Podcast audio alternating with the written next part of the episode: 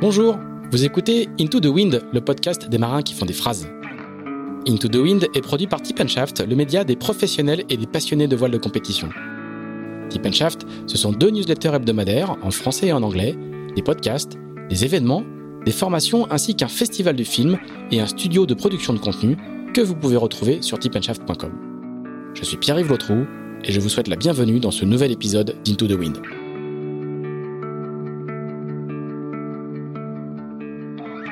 Cet épisode d'Into the Wind est encore et toujours soutenu par Carver, fidèle partenaire de ce podcast depuis l'été 2018. Pour eux, comme pour les équipes techniques et les marins qui sont en train d'en finir avec le vent des globes, c'est l'heure du débriefing. C'est grâce à ces échanges permanents avec les coureurs depuis plus de 15 ans que Carver conçoit et développe des produits fiables et performants qui équipent les deux tiers de la flotte en emmagasineurs, hook, bloqueurs et poulies. Des produits comme le nouvel emmagasineur KF Carbon Kevlar qui a passé avec succès le test du vent des globes à bord d'Apivia, des produits donc euh, désormais disponibles pour tous les marins, plaisanciers ou régatiers. N'hésitez pas à passer voir l'équipe Carver dans son showroom de Lorient-la-Base, installé à quelques pas des bureaux de Tippet Shaft.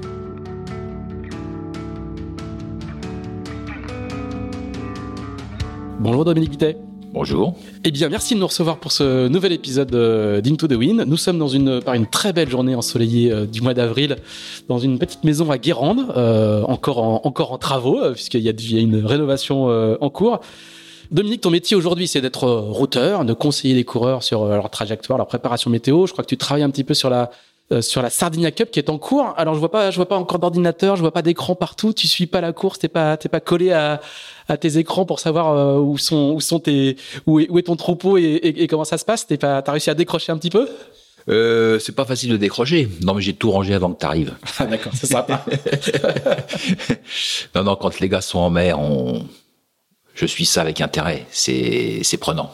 Alors, tu t'occupes de qui là sur la, sur la Sardinia? Là, j'ai, j'ai cinq bateaux. Cinq bateaux J'ai Alexis Loison avec son nouveau sélectionné, là, Pierre Well. Pierre Well, ouais. Euh, Pierre Quiroga avec son acolyte de massif. Et puis euh, Achille Nebou. Toute la jeune garde de figaristes, quoi. Ouais, ouais, Benoît Hochard avec son, son gars qui vient de l'armée, là, je sais plus, qui est un nouveau, un nouveau venu. Et puis mon manquin, là, euh, Tanguy le Turquet. D'accord, avec, ah oui, avec Corentin. T'as du beau linge globalement. Oui, j'ai quelques très bons coureurs, c'est ça qui est, sympa aussi. Alors comment comment ça se passe quand t'as quand as des coureurs qui sont adversaires comme ça? Tu tu fais des briefings pour euh, pour tous ensemble Tu travailles séparément? Parce qu'ils sont ils sont concurrents pour pour la gagne pour la plupart d'entre eux. Hein oui, alors soit je travaille pour des groupes. Ouais. Je, je, travaille souvent par exemple pour l'Orient, pour le pour le, le pôle de l'Orient. Donc là, bah, je prends tout le groupe d'un seul coup. Puis, puis à côté de ça, je peux avoir des clients privés euh, qui s'inscrivent individuellement. D'accord. Ou qui aussi forment des groupes aussi des fois euh, privés qui viennent me voir en disant voilà, on est deux ou trois bateaux, on aimerait travailler avec toi. Alors du coup, là, ils partagent des informations, ils ont tous les, les, mêmes informations? Alors moi, je pars du principe que j'ai pas d'informations particulières à donner à un bateau. Ça, c'est comme une règle d'or que je me donne à moi. Et tout le monde a la même. Donc je travaille sur le sujet, je prépare des documents et euh, je le distribue à tout le monde. Après, euh, chacun, euh, bien sûr, euh, je fais des briefings par groupe ou par individu en fonction de la façon dont ils se présentent. Et après, chacun, bien sûr, pose des questions qui lui sont propres. C'est ça qui est intéressant dans le boulot aussi, c'est que forcément, les individus n'ont pas tous les mêmes questions. On va revenir sur ta sur ta carrière. On, attaque l'actu un petit peu comme comme c'est euh, euh traditionnellement le cas de, dans Into the Wind. Toi qui y a une longue carrière qu'on va évoquer tout à l'heure, euh, cette nouvelle génération de jeunes figaristes, ils ont tous, euh, ils doivent avoir une petite trentaine pour la plupart d'entre eux. Hein. Donc on, peut dire que c'est une nouvelle génération de, de figaristes. Comment ils se caractérisent? Toi qui as vu passer plusieurs générations de figaristes, comment ils se caractérisent ces figaristes-là Il y a du sérieux, il y a de l'organisation, et puis il y a beaucoup d'informatique si je dois cibler sur ma partie à moi, il y a une très grosse évolution avec ça. C'est-à-dire qu'aujourd'hui, on est vraiment sur euh, le numérique. Pour tout ce qui est météo, on a beaucoup basculé. Moi, mon job aujourd'hui, c'est de faire que les coureurs lèvent la tête de l'écran et regardent le ciel. Parce que l'écran, j'ai pas besoin de leur apprendre, ils en savent plus que moi. Uh-huh. Et moi, j'essaie de leur transmettre euh, d'autres choses, justement c'est un risque pour eux. C'est-à-dire qu'en mer, ils sont, euh, ils sont collés au modèle et, au, et, à, et à Adrena et ils oublient un petit peu de regarder euh, les nuages, euh, la pression, les, les, les datas non numériques, justement. Oui, alors c'était très rigolo euh, aux dernières courses, là, en particulier dans les derniers Figaro, parce que comme les bateaux vont très vite avec beaucoup d'angles, ils s'écartent et alors ils se perdent de vue à la IS. Ça, c'est le drame. Là, ça se c'est la panique. Et en fait, j'en ai plein qui me disent Mais en fait, c'est génial de naviguer sans AIS, on, devient nous-mêmes. Voilà. Et là, c'est intéressant. Parce que justement, ils lèvent le nez, ils regardent le ciel, ils regardent la mer, ils apprennent d'autres choses que au lieu de regarder en permanence sur leur petit logiciel, comparer les vitesses avec le voisin, se décaler de 100 mètres pour gagner un dixième de nœud, voilà, tout ça, bon, ça c'est un autre jeu. Et donc là, il y a voilà, la météo, c'est les deux choses, c'est savoir utiliser l'informatique aujourd'hui, hein, très très très clairement, mais c'est aussi jouer avec les éléments et les comprendre et aller chercher d'autres choses. Euh, qu'ils vont pas trouver sur leur petit écran en mer. Alors on va rappeler, hein, notamment pour les figaristes, ils n'ont pas de, les infos météo qu'ils ont en mer sont extrêmement restreintes. Ton travail à toi, c'est de les préparer et ensuite euh, ils ont plus de contact avec toi une fois qu'on fois qu'on est, on est en mer. Hein. il y a deux temps, il y a la formation.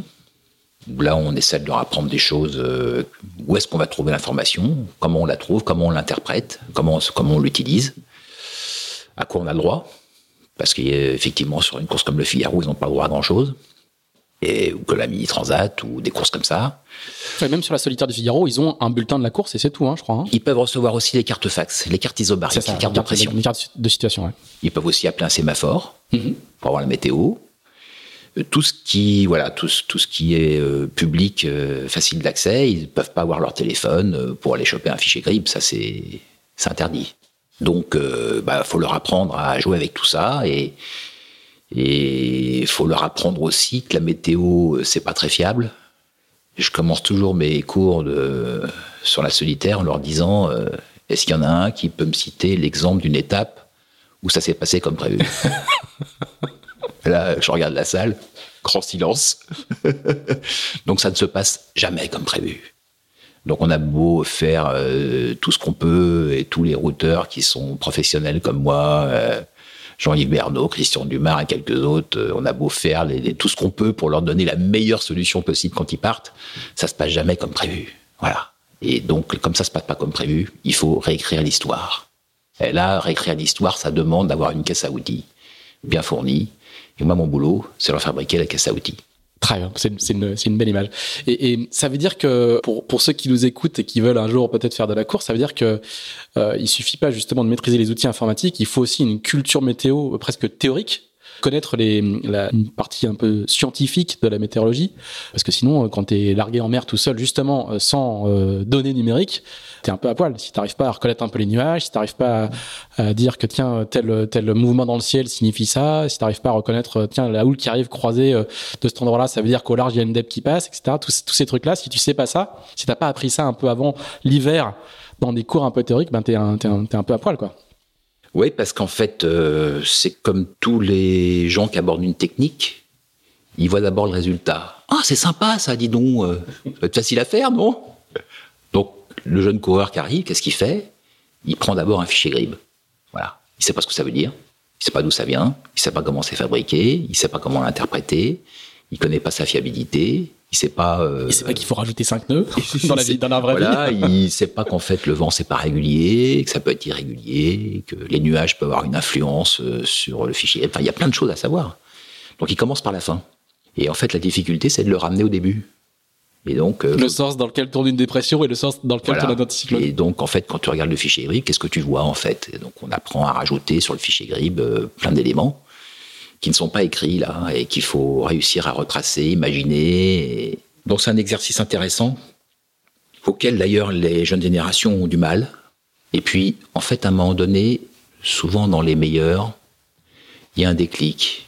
Ils se rendent compte que s'ils veulent aller plus loin, s'ils veulent gagner, il y a des petits éléments qui leur ont manqué. Et là, d'un seul coup, ils se rendent compte qu'il faut aller voir un petit peu euh, plus profondément ce qui se passe. Et moi, ce que je leur dis toujours. Ils ont une vue macro, quoi. Tout à coup, ils, arrivent à, avoir une vue macro et non plus micro, quoi. Voilà. Et moi, je leur dis, euh, en fait, leur champion, c'est qui aujourd'hui aux jeunes? Leur champion, c'est Yann Eliès, Jérémy Bayou, Armel Lecléache. C'est eux leur champion. Hmm. Gamas, euh, voilà, c'est leur champion à eux. Moi, j'avais d'autres champions à l'époque, mais eux, leur champion à eux, c'est ces gens-là. Et je leur dis, mais ces gens-là, en fait, ils savent tout ça. Ils ont peut-être commencé comme vous un peu par le grim, mais aujourd'hui ils savent regarder un nuage, ils savent lire un fax, une carte ISO, tout ça. Ne croyez pas que, que... Ah, bon, là il y a souvent il y a il y a un petit, un petit trou, quoi. Zut, il, fallait, il, va, il va falloir lire des livres. Ouais, ouais, ouais. Et en fait, euh, le, très... le, tri, le tri entre, entre les, les, les, futurs champions et ceux qui resteront euh, au milieu de classement, pour être un peu cruel, le tri se fait, se fait là pour toi? Euh, C'est un des éléments. C'est pas le seul. Il y a, beaucoup d'éléments qui rentrent dans la carrière d'un coureur. Ça, c'est très intéressant d'ailleurs de voir comment les, coureurs utilisent, ou n'utilisent pas d'ailleurs, mais enfin s'ils veulent gagner, comment ils utilisent leurs qualités et comment ils comblent leurs défauts. La voile a un truc de passionnant. Il n'y a pas deux personnes au monde qui naviguent de la même façon. Ça n'existe pas. Voilà. Chacun a sa façon de regarder, d'aborder, de barrer, de manœuvrer, on échange sur comment on va changer un phoque.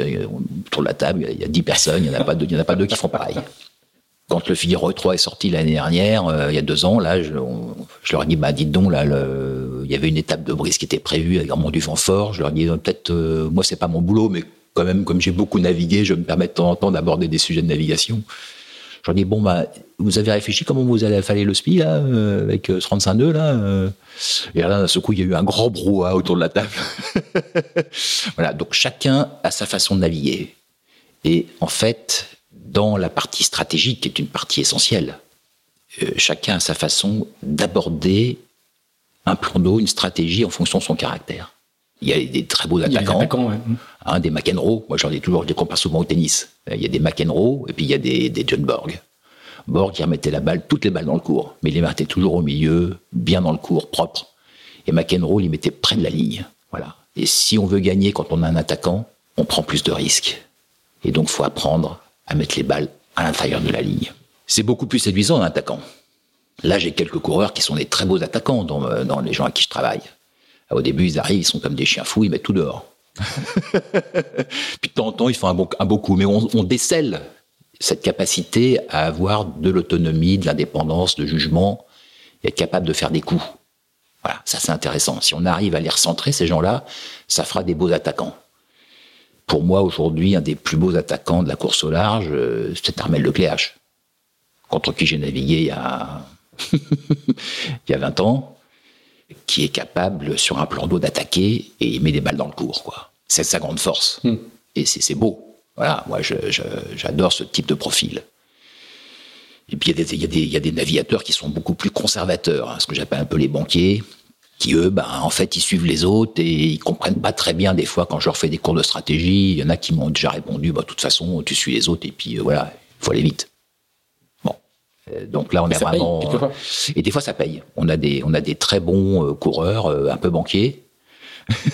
tu veux pas donner de nom là? Non, je vais pas donner de nom.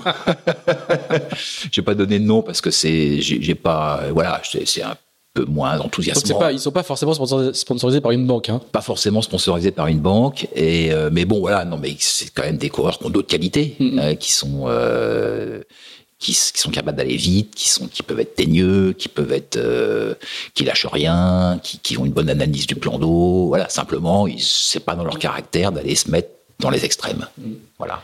Dernière question sur, sur cette partie-là. Euh, au, au, fil du temps, parce que ça fait quand même euh, déjà un petit peu de temps que tu, que tu fais ce type de, de, de formation et de, et de, tu vois passer des, des, des promotions.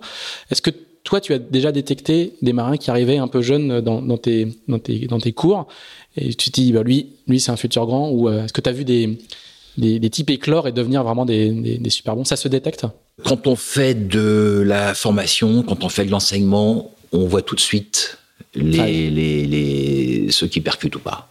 C'est, tous les professeurs diront ça. Hein. Mm. Euh, c'est, quelque, c'est quelque chose qui est lié à la formation, à l'enseignement. On est, on est très sensible. Euh, il y en a qui parlent pas, qui peuvent être très pertinents, très percutants. Là, par exemple, je, je, pense dans l'immédiat, très récemment, à Clarisse Crémer, que j'ai eu en formation et au moment où elle faisait la mini, personne ne la connaissait. Moi, cette fille, elle a, elle a une intelligence, mm. incontestablement, quoi. Et euh, à travers les questions qu'elle pose, euh, on voit tout de suite qu'elle elle met tout de suite le, débat à un certain niveau. Quoi. Mm. Alors qu'à l'époque, elle n'y connaissait pas grand-chose. On, rappelle qu'elle a fait deuxième de la Mini Transat en, bateau de série. Elle fait deuxième de la Mini Transat à suivre, en menant sa course d'ailleurs assez brillamment, de façon assez personnelle. C'est ça qui était fort chez elle. Et puis là, elle se retrouve euh, promue d'un seul coup euh, sur un 60 pieds. Là, j'ai trouvé que le choix de, de Banque Populaire était très pertinent. Je me suis dit, tiens, ça c'est une bonne idée. Il y en a qui ont eu la même analyse que moi. La fille, la fille est bien, quoi. Voilà, c'est le genre de choses qu'on peut détecter. C'est ça, quoi. C'est cette façon de, de, poser des bonnes questions, quoi. Très bien. Alors, on, va revenir un petit peu au métier de routeur euh, tout à l'heure, euh, puisque c'est la deuxième partie de, ta carrière. avant, on va faire un, forcément un long flashback. Ce qui va être génial, c'est qu'on va, on va balayer plein, plein, plein de disciplines différentes de la voile, parce que tu as une, très longue et très riche carrière. Donc, euh, le principe d'Into the Wind, c'est qu'on fait un flashback et on repart bah, tout petit, à l'enfance presque. tu n'es pas breton au départ, tu n'es pas de, tu n'es pas de méditerranéen, tu n'es, pas né au bord de la mer. Raconte-nous un petit peu comment euh, le petit, le petit minot, parce que c'est ton, c'est surnom, dans les années, euh, du coup, tu as 63 ans, si, ma, fiche est bonne. Du coup, euh, raconte-nous un petit peu comment le, comment le petit minot se connecte à la voile dans sa jeunesse. Comment, comment tout commence? J'étais un enfant de la banlieue, dans une cité HLM. Et je vais le dire, je crois carrément, je me faisais bien chier. suis désolé d'utiliser ce mot, mais euh, je crois que des petits, j'aimais la nature et puis je me, me sentais pas bien dans, cet environnement-là. Et ma maman avait la bonne idée de, nous louer euh, tous les étés, nous emmener en vacances, et en particulier nous emmener en Bretagne au bord de la mer. Et là, très vite, j'ai été attiré par ce qui flottait. J'étais assez, j'étais assez gringalet. dans l'eau, j'avais froid, j'avais pas beaucoup être dans l'eau. Par contre, j'aimais bien, je voyais, je voyais, les trucs sur l'eau, ça m'attirait bien. Elle a, repéré ça, puis un jour, elle m'a payé une, euh, quelques, quelques sorties sur un, sur un 420 avec un moniteur sur la plage. Et puis j'ai bien aimé ça. Je devais avoir peut-être 11 euh, ans. Donc on est à la fin des années 60 hein, pour être. Euh, pour ouais, on est en 68 dans ces eaux-là, 68, 69. C'est le début de, de c'est c'est ouais, c'est le début de, de, de, la, de, la, passion française pour le pour la pour la plaisance. Tout ça, tout ça est en train de se structurer. Oui, oui, oui. Tabarly a gagné la Transat. Mais Enfin bon, ça reste. ça reste modeste, mais c'est les, les, petites graines sont en train d'être. Voilà, voilà. C'est très anecdotique. Et puis en fait, elle m'inscrit après dans une école qui s'appelle Jeunesse et Marine qui avait d'abord un petit, une base à Ourtin dans les Landes, et puis après à, dans le du Morbihan, que j'ai découvert quand j'avais 14 ans. Et à l'île de Groix aussi. Et puis après à Groix. Et là, ça a été pour moi une grande révélation, parce que j'ai fait tout de suite les, quelques stages euh, qu'on peut faire dans ce type d'école. Et puis rapidement, euh, comme ça se faisait à l'époque, on était rapidement embauché comme bénévole, comme encadrant. Et là, je me suis engouffré là-dedans et j'ai encadré des dizaines de stages, euh, en particulier au départ de Groix. D'abord sur les petits bateaux euh, de croisière, et puis euh, à l'époque les bateaux étaient pas très gros, hein, donc le plus gros devait faire, le plus gros bateau de la base devait faire 9 euh, mètres ou 10 mètres. C'était le monstre. Mais bon, pour l'anecdote, c'était une révélation pour moi parce que à l'époque, quand on commençait à encadrer, on naviguait sur des petits bateaux qui s'appelaient des belons, qui étaient des bateaux contreplaqués, qui faisaient 5 mètres 50, sur lesquels on naviguait à 4 et en flottille. On était cinq ou six bateaux. Et c'était des dériveurs lestés. On partait de, de Groix euh, dans la fin d'après-midi, et le lendemain matin, on arrivait au Glénan.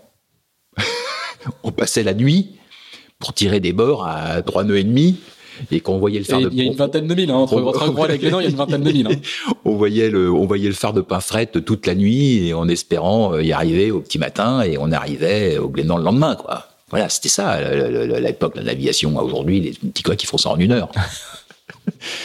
donc, peut être euh, génial quand on est ado et qu'on découvre génial, ça. Génial, Et donc, très vite, forcément, comme ça va pas vite et qu'on met beaucoup de temps, bah forcément, on cherche à gagner du temps. Quand on cherche à gagner du temps, on étudie les courants. Donc, on étudie les courants, forcément, on se rapproche de la Terre. Donc, je me suis mis à faire euh, tous les trous de souris possibles et inimaginables sur la côte bretonne. Euh, Dès qu'il y avait un caillou, un trou, un passage d'eau, n'importe quoi, j'allais voir. Je passais avec les bateaux. Donc j'ai commencé comme ça à, éplucher toute la côte française. Et puis j'ai fait ça après euh, sur toute la côte bretonne d'abord. Euh. Mais là, on n'est pas en course, quoi. C'est de l'exploration, À l'époque, c'était l'exploration. Voilà. Il faut savoir qu'à l'époque, on avait, il n'y avait pas de port. Enfin, il n'y a pas de port de plaisance. Mhm. Il y avait que des ports de pêche. Donc, on pouvait rentrer dans les ports qu'à pleine mer. Donc quand c'était pas pleine mer, ben, on mouillait à l'extérieur, on attendait que la marée monte pour rentrer dans les ports.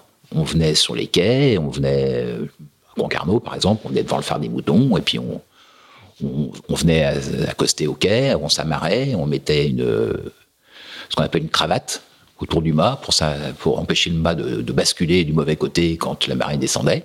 Et puis on, allait au bistrot, on attendait que ça descende. Dès qu'on voyait le bateau qui commençait à tapoter un peu les fonds, hop, on venait, on ajustait. le bateau se posait, ça durait un quart d'heure. Et puis une fois qu'il était posé, on pouvait retourner au bistrot. voilà. Moi j'ai navigué comme ça pendant des années. Et on n'avait pas de moteur. Et puis l'électronique n'existait pas. Mm-hmm.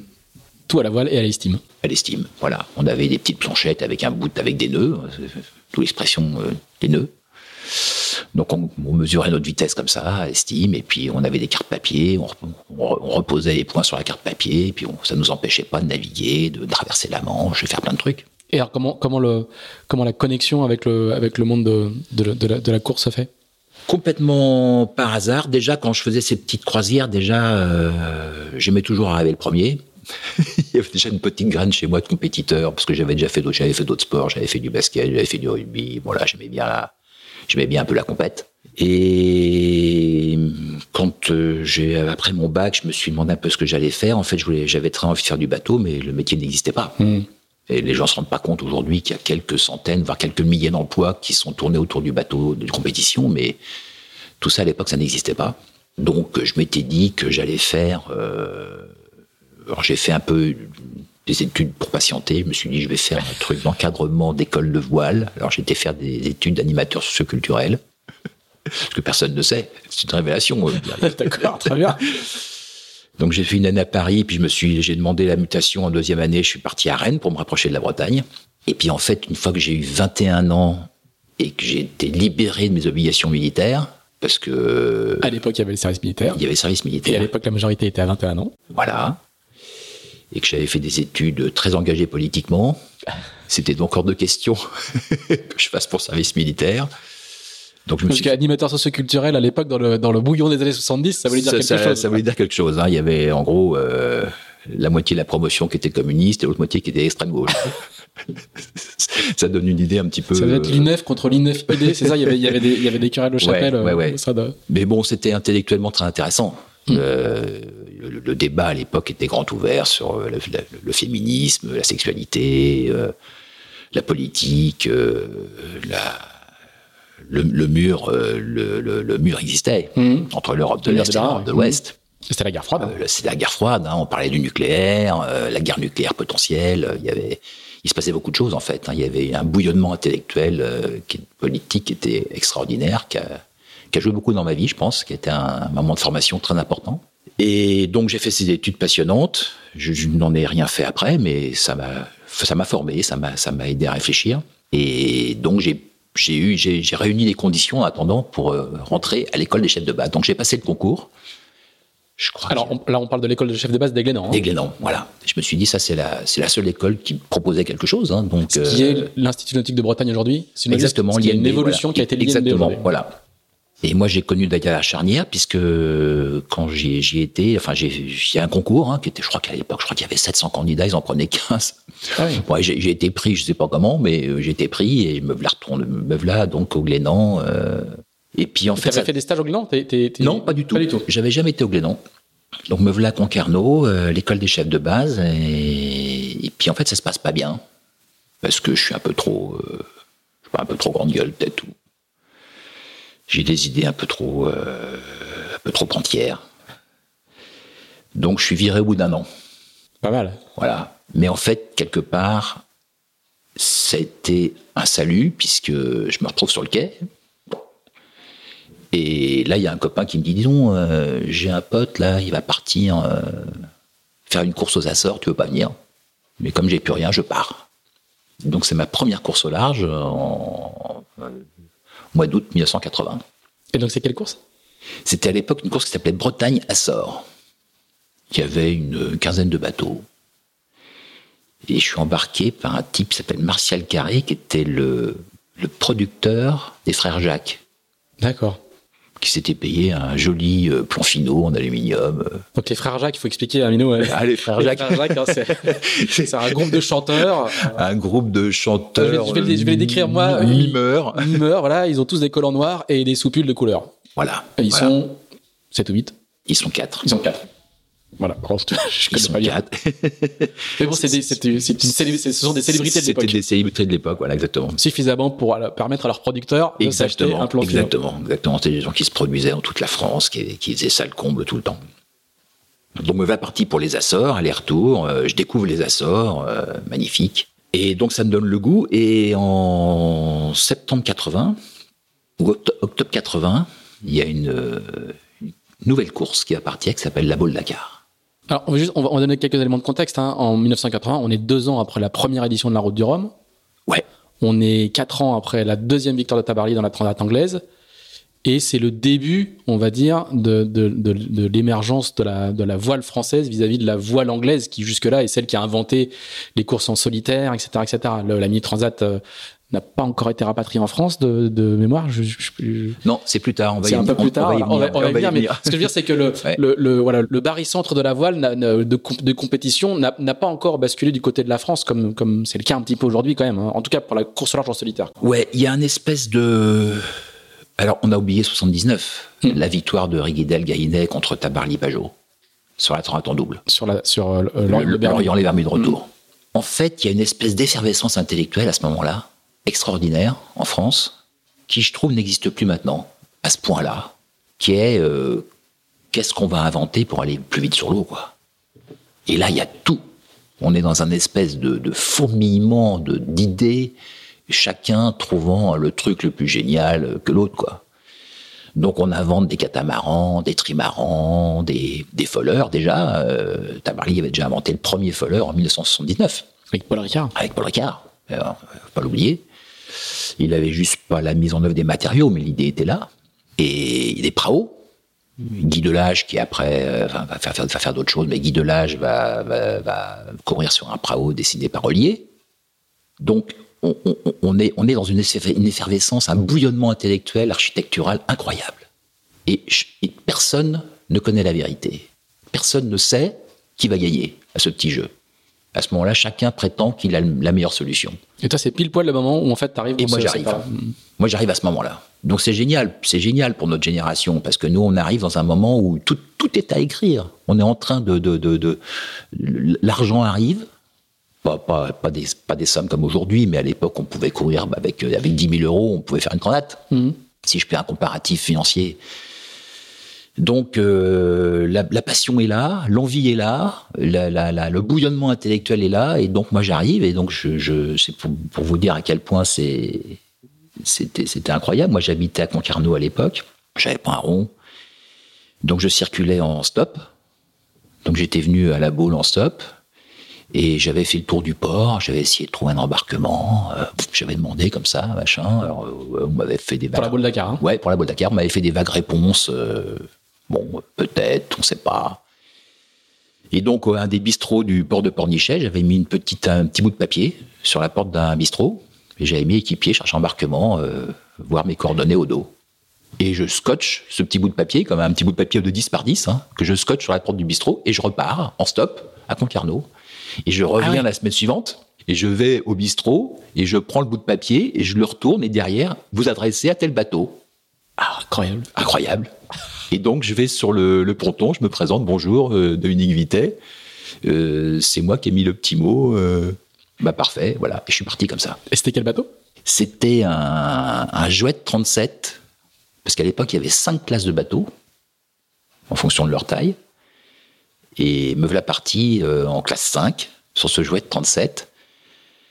Et parmi les, parmi les équipiers, on était cinq à bord. Parmi les équipiers, il y avait un certain Nicolas Reynaud, D'accord. Que je recroiserai plus tard dans ma vie. Nicolas René qui aujourd'hui est un réalisateur de, de réalisateur de, documentaires. de- de hein. documentaires, absolument. Et euh, donc nous voilà partis, voilà, pour euh, pour cette course et avec euh, dans le port, à côté de notre petit bateau de série, euh, Elf Aquitaine de Marc Pajot, où les gars étaient habillés en bleu, blanc, rouge. euh. et puis il y avait le le, le, le Gauloise de d'Éric Loiseau. Il y avait des quelques gros monocoques comme Fernande. Enfin, il y avait il y avait tout dans ce sport. Il y avait absolument tout. Et Voilà, c'était une très belle expérience. Et toi, ça marque pour toi, ça, ça marque ton entrée dans, le, dans, dans, dans ce, dans ce monde-là, quoi? Ouais, bien sûr, ça marque mon entrée. Je connais personne. Je suis pas du tout issu de ce milieu. Donc, euh, jamais fait de course, euh, excepté euh, Bretagne Sort, qui était une course d'amateur pur. Donc, je connais absolument personne. Mais euh, cette idée me plaît, quoi. Voilà. Donc, euh, quand on n'est pas du milieu, c'est pas facile. Et, et comment ça s'enchaîne alors? Les bistrots à Dakar? Ouais. non, euh, je- en fait, c'est un, en fait, ce qui est, un- c'est- en fait, c'est un monde euh, qui, qui aujourd'hui n'existe plus. mais C'est un monde. D'abord, c'est un monde engagé philosophiquement. Aujourd'hui, ça, ça, ça existe plus. Aujourd'hui, les, les coureurs, c'est des, c'est des sportifs avant Ouais. tout. C'est des techniciens et des sportifs. À l'époque, la voile, c'est un monde engagé. Donc les bateaux, sur les bateaux, euh, c'est des jeans, c'est euh, la chemise, c'est euh, on aime bien boire des coups, euh, On boire, fume. on fume. sur certains bateaux, il y a des guitares. ouais, c'est ça, c'est ça l'ambiance. Mm. hein. Il y, a, il y, a, il y a cette espèce de mélange de technique et en même temps de d'envie d'aventure Il y a de romantisme un peu. quoi. romantisme. Il y a Hmm. du romantisme, il y a de l'aventure. Quand on fait, quand on fait ça, et moi, c'est ce qui me plaisait dans cette, dans cette euh, passion, dans cette activité, c'était ce mélange de sport et d'aventure et de voyage. Hmm. J'allais, j'allais à Dakar, et puis après, je vais, je vais, je vais aller, je vais beaucoup voyager avec le bateau, mais c'était aussi aller voir d'autres pays. Moi, j'adorais le voyage. Hmm. Donc, euh, j'avais envie de voyager. Donc, euh, du coup, euh, je, vais, je vais continuer en faisant des, des courses euh, en half. Et puis, je vais me mettre dans la tête l'idée que si on veut avancer dans ce métier, en fait, il faut, faut courir. Et là, je suis, je, je, je découvre qu'il y a la Mini Transat, qui est une course toute neuve. Ouais. Qui a été créé donc en 77. Il y a eu, il y a eu deux Voilà, éditions, trois éditions, quoi. Bob Salmon. il y a- Et puis, en 80, il y a la tu, tu, tu, tu- tu vis ça comme une. Tu parles de métier, mais à l'époque, tu vis ça comme un métier? Ben, j'ai pas de métier. Ouais. Je fais plein de métiers. Mm, mm. Donc, euh, je, je- pour gagner ma vie, je fais plein de métiers. Donc, j'ai ramassé des pommes, j'ai été facteur. euh, Enfin bon, je ne vais pas tous les énumérer, mais j'ai fait beaucoup de choses dans ma vie. Donc, donc Mais tu gagnes euh, pas ta vie avec la voile. C'est pour ça que quand tu dis, voilà, quand tu dis voilà. je veux faire un métier, c'est pas, voilà, c'est pas une perspective la- professionnelle. quoi. La voile à l'époque, ça, ça fait pas gagner d'argent. Voilà. Donc, euh, donc, il faut réussir à faire son trou. Et pour faire son trou, ben, la seule solution, c'est de, de naviguer en solitaire, en fait. hein. Et la France offre cette perspective, qui était très française d'ailleurs, qui était que pour euh, pour euh, faire carrière, pour trouver de l'argent, c'était pas des propriétaires hein, qui financent de leurs équipiers qui naviguent en équipage. La France s'est développée à travers le solitaire. Donc moi, je comprends que c'est cette filière-là qu'il faut prendre, et puis ça me plaît bien comme idée. Et puis cette mini transat là qui me, dont j'entends parler, ça me plaît bien. Je lis les journaux, je lis les revues nautiques euh, comme tous les passionnés. Je, je découvre le bateau de l'américain qui gagne la mini transat en 81. Tout est expliqué. C'est ce petit bateau de 6 mètres 50 qui traverse l'Atlantique, c'est génial comme idée. Alors, juste pour l'anecdote, hein, il est, il s'appelle Nor- Norton Smith, hein. Nathan Smith, Et, absolument. et le bateau, ça, ça semble complètement incroyable aujourd'hui. Le bateau, il est sponsorisé par American Express. Exactement. Ça, ce qui semble complètement fou aujourd'hui, quoi. Ouais, hein. ouais.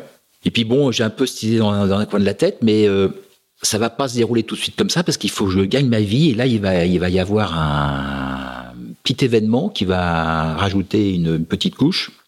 C'est que en fait, euh, j'apprends euh, que Eugène Riguidel, qui construit un, un trimaran, William Sorin, le plus grand trimaran n'ayant jamais existé, 32 mètres, euh, 27 mètres, excusez- excusez-moi, 27 mètres de long, et en construction à Brest, et il a- besoin de bras.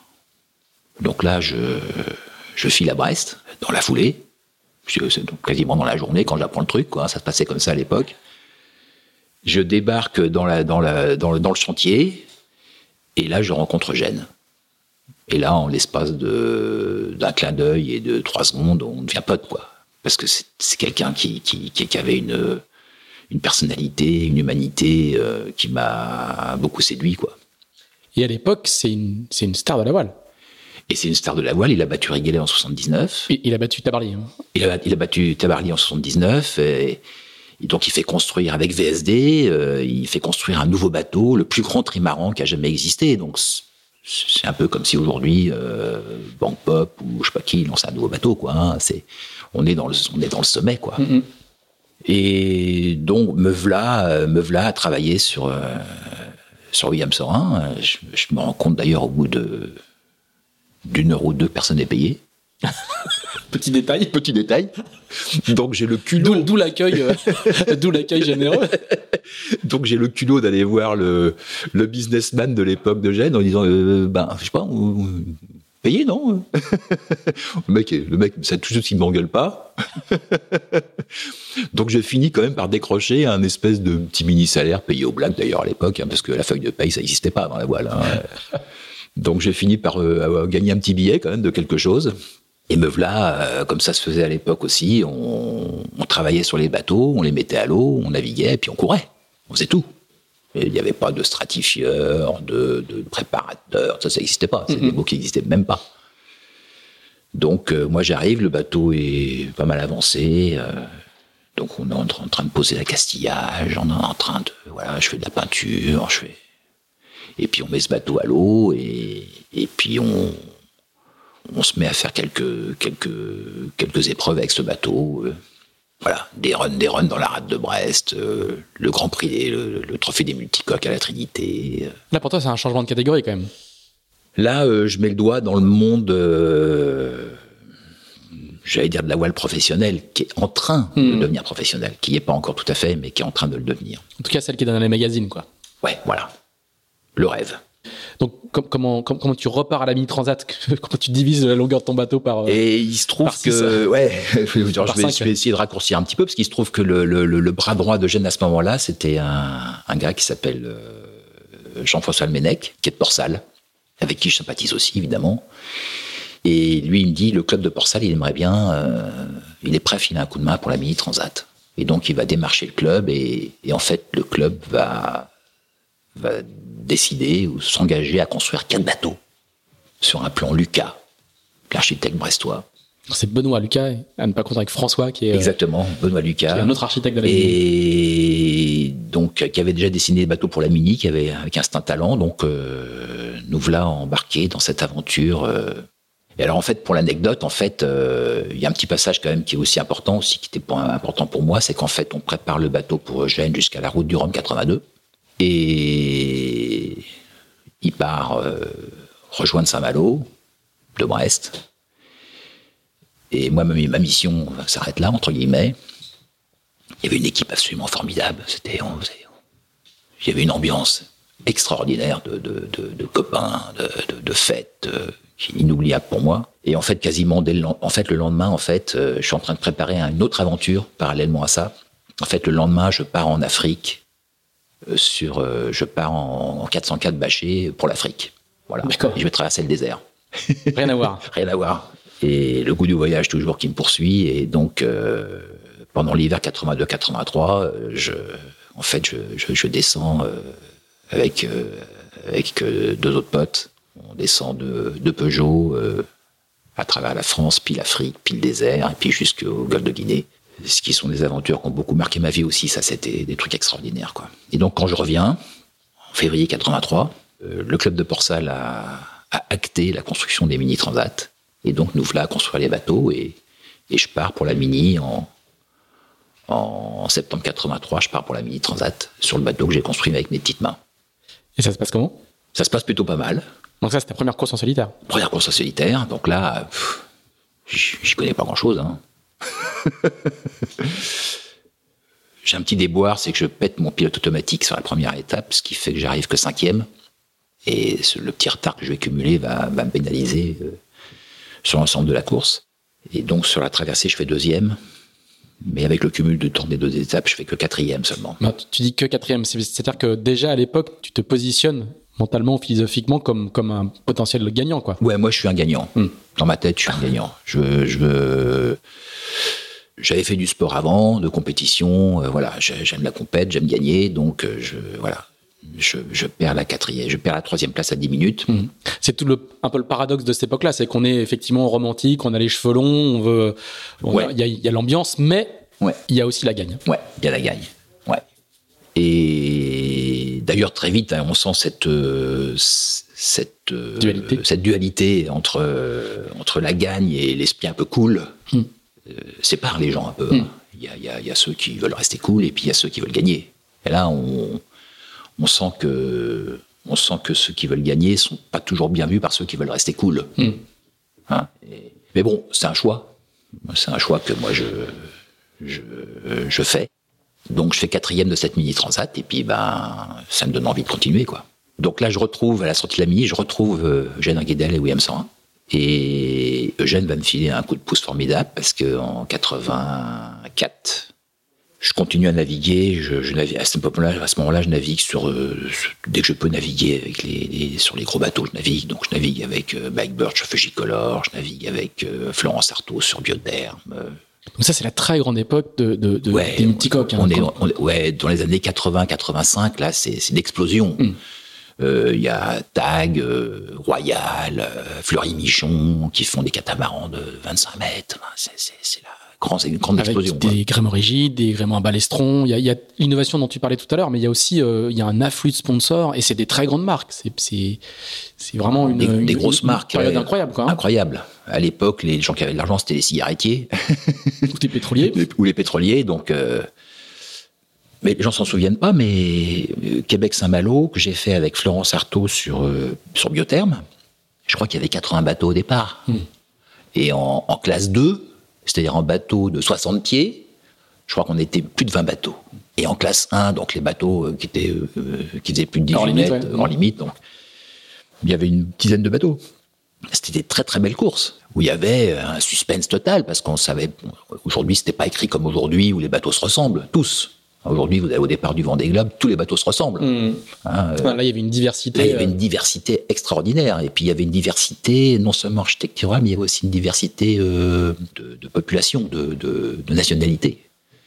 Et par Québec Saint-Malo, je me souviens plus combien il y avait de nationalités, mais il y avait des, je me rappelle, il y avait des Canadiens, des Tchèques, des Américains, des, des Suisses, des Italiens, des, des Espagnols.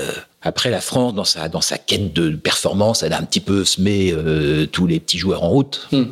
Mais, mais à ce moment-là, il y avait beaucoup de gens qui regardaient ce qui se passait et qui, qui, qui, qui, qui voulaient jouer. C'est un, c'est un, un premier âge d'or pour la, pour la voile. Ouais, de, un de- âge d'or, ouais, ouais. Et ce dont on se souvient pas forcément. Moi, j'ai des souvenirs de, de, de gamin, mais c'était aussi, il y avait une médiatisation euh, incroyable, quoi. Il y avait quand même euh, les, les, bah, les médias donnaient leur nom aux courses, euh, elles étaient couvertes en direct. C'était, euh, euh, je sais pas si ça peut dire, si ça peut dire quelque chose d'aujourd'hui- mais à l'époque, il y avait un journal de la Transat tous les soirs sur Europe 1. quand il y avait des Absolument. Absolument. C'était, des vrais succès populaires. donc là, on est, et là, euh, juste encore pour donner un autre élément de contexte, on est avant le premier Vendée Globe, hein, qui va, qui va devenir un peu le, On est avant le premier Vendée Globe. qui va devenir le- la, Ouais, la référence, ouais, et le- les- les- voilà, et on est, on est euh, encore, on est à 5 ans du premier Vendée Globe. Ouais. Le, le, le Golden Globe, qui, a été, qui est la, la pierre originelle du Vendée Globe, c'était en 68. Mm. Donc c'était pas très longtemps avant. Et, et dans, ce- dans cette période-là, là, tu es encore un peu en mode, euh, en, en mode, euh, je, je, je passe d'un projet à l'autre, euh, je suis payé au black, ou ça commence à se structurer, ou toi, tu as, conscience de commencer à faire carrière, ou comment? Alors avec Florence, euh, Biotherme, euh, Québec Saint-Malo, première fiche de paye que je regarde attentivement. J'ai jamais vu une fiche de Tout paye. ma encadré là au mur derrière. je vois qu'il y a plein de lignes. On paye un tas de trucs pour la retraite, pour je sais pas quoi. Là, je dis voilà. Donc, euh, ce qui me vaut d'ailleurs aujourd'hui de pas avoir mes, toutes mes annuités. Hein. Il va falloir que je bosse encore quelques années parce que toutes ces années-là, on n'était pas payé euh, officiellement. Hmm. Faut, faut, faut dire les choses telles qu'elles sont. Le, le premier qui vient vraiment avec une équipe structurée, c'est, Pajot avec Alpha Aquitaine en 80. Qui, voilà, avec des mecs payés à l'année, etc. Alors, tous, payés- habillés, tous habillés pareil. Ouais, tous habillés pareil, payés à l'année. Oh, regardez ça. Euh, Et, et tu, et tu commences à te, à, à te spécialiser un peu dans, dans, la, dans la partie navigation météo déjà ou, ou euh, pas encore? Non, mais je, je- je suis intéressé par ça. Déjà, quand je faisais du belon entre Groix et, et des Glénans, déjà ça m'intéressait. Et donc là, je comprends qu'il y a, c'est fondamental. Comme, comme euh, dans, dans la règle du jeu, il n'y a pas que les bateaux, il n'y a pas que la forme des bateaux, il y a aussi savoir où il faut aller, quoi. Donc ça m'intéresse, mais à l'époque, on n'a pas d'outils. Il n'y a pas d'outils. Bon, il y a des, on apprend que certains ont consulté un ingénieur à Météo France avant de partir. Voilà. Voilà. Ça, c'est pas jour. c'est pas c'est grosse innovation, quoi. hein. C'est, sinon, ça navigue, euh, on part. Voilà. Donc, euh, je vais découvrir ça un peu plus tard. Quand je vais, d'ailleurs, je fais un record de l'Atlantique avec ce, sur William Sorin, avec Eugène. On a un fax qui reçoit des cartes. Là, on arrive à sortir deux, trois cartes dans la traversée. C'est- pour moi, c'est une révélation. Et puis, en fin 84, euh, après Québec-Saint-Malo, euh, Eugène vient me voir un jour et il me dit, écoute, voilà, j'ai bien réfléchi, j'ai décidé d'arrêter ma carrière. Mais euh, j'ai dit à William Sorin que je voulais donner ma chance à. Je voulais, je voulais qu'un jeune de l'équipe ait sa chance. Donc j'ai pensé à toi. Voilà, c'est. C'est émouvant. Mm. Et, et, pourquoi il arrête? Parce qu'il est, au, il est au sommet de sa gloire. Hein. Parce qu'il est au sommet de sa gloire et parce que euh, il a envie d'autre chose. La compétition, etc. Ça, ça l'intéresse plus beaucoup. Il... Lui, il a fait l'inverse. Hein. Moi, j'étais. Euh, issu d'une formation très engagée et j'allais faire la compétition. Puis, en, cours de route, lui, il, a, découvert autre chose. il est parti vers un, un, autre, il est parti vers un, vers une autre, philosophie, une autre philosophie de vie, on va dire. Hmm. Donc il décide d'arrêter la compétition et, et donc me voilà disputer mon premier Figaro en 85 sous les couleurs de William Sorin. Et alors le Figaro, euh, à l'époque, c'est un objectif pour toi C'est là, du coup, d'un seul coup, ça devient tout ça devient professionnel, quoi. T'as un sponsor, t'as. Ouais, j'ai un sponsor. Euh, ce qui, à l'époque, euh, bon, il y avait ces gros bateaux, mais c'est vrai qu'après, dans, il n'y avait pas beaucoup de séries comme aujourd'hui. Il n'y avait pas tant, tant, de bateaux que ça finalement. Donc, en dehors de ces grandes courses au large, bah, les, les, les, les, coureurs faisaient du half, du half tonner. Donc, on retrouvait en half tous les champions de la voile français. Et, du, beau gratin, quoi. Et une partie de ces champions, on les retrouvait sur le Figaro. Donc à l'époque, c'était un, c'était un must de courir en half. pour préparer le Figaro, on faisait des courses en half à l'époque. Il y avait la, la, semaine de La Rochelle, euh, il y avait un tas de courses, toutes les semaines, toutes les courses en manche, etc., qui existaient à l'époque, qui ont complètement disparu maintenant. Mais à l'époque, sur, sur ces, sur ces championnats-là, on y avait 30 bateaux. avec les architectes qui, qui, qui s'étriaient là pour, euh, Andrieux, Briand, tout ça, là. C'était des protos, hein. C'était des protos hein, à l'époque. Hein.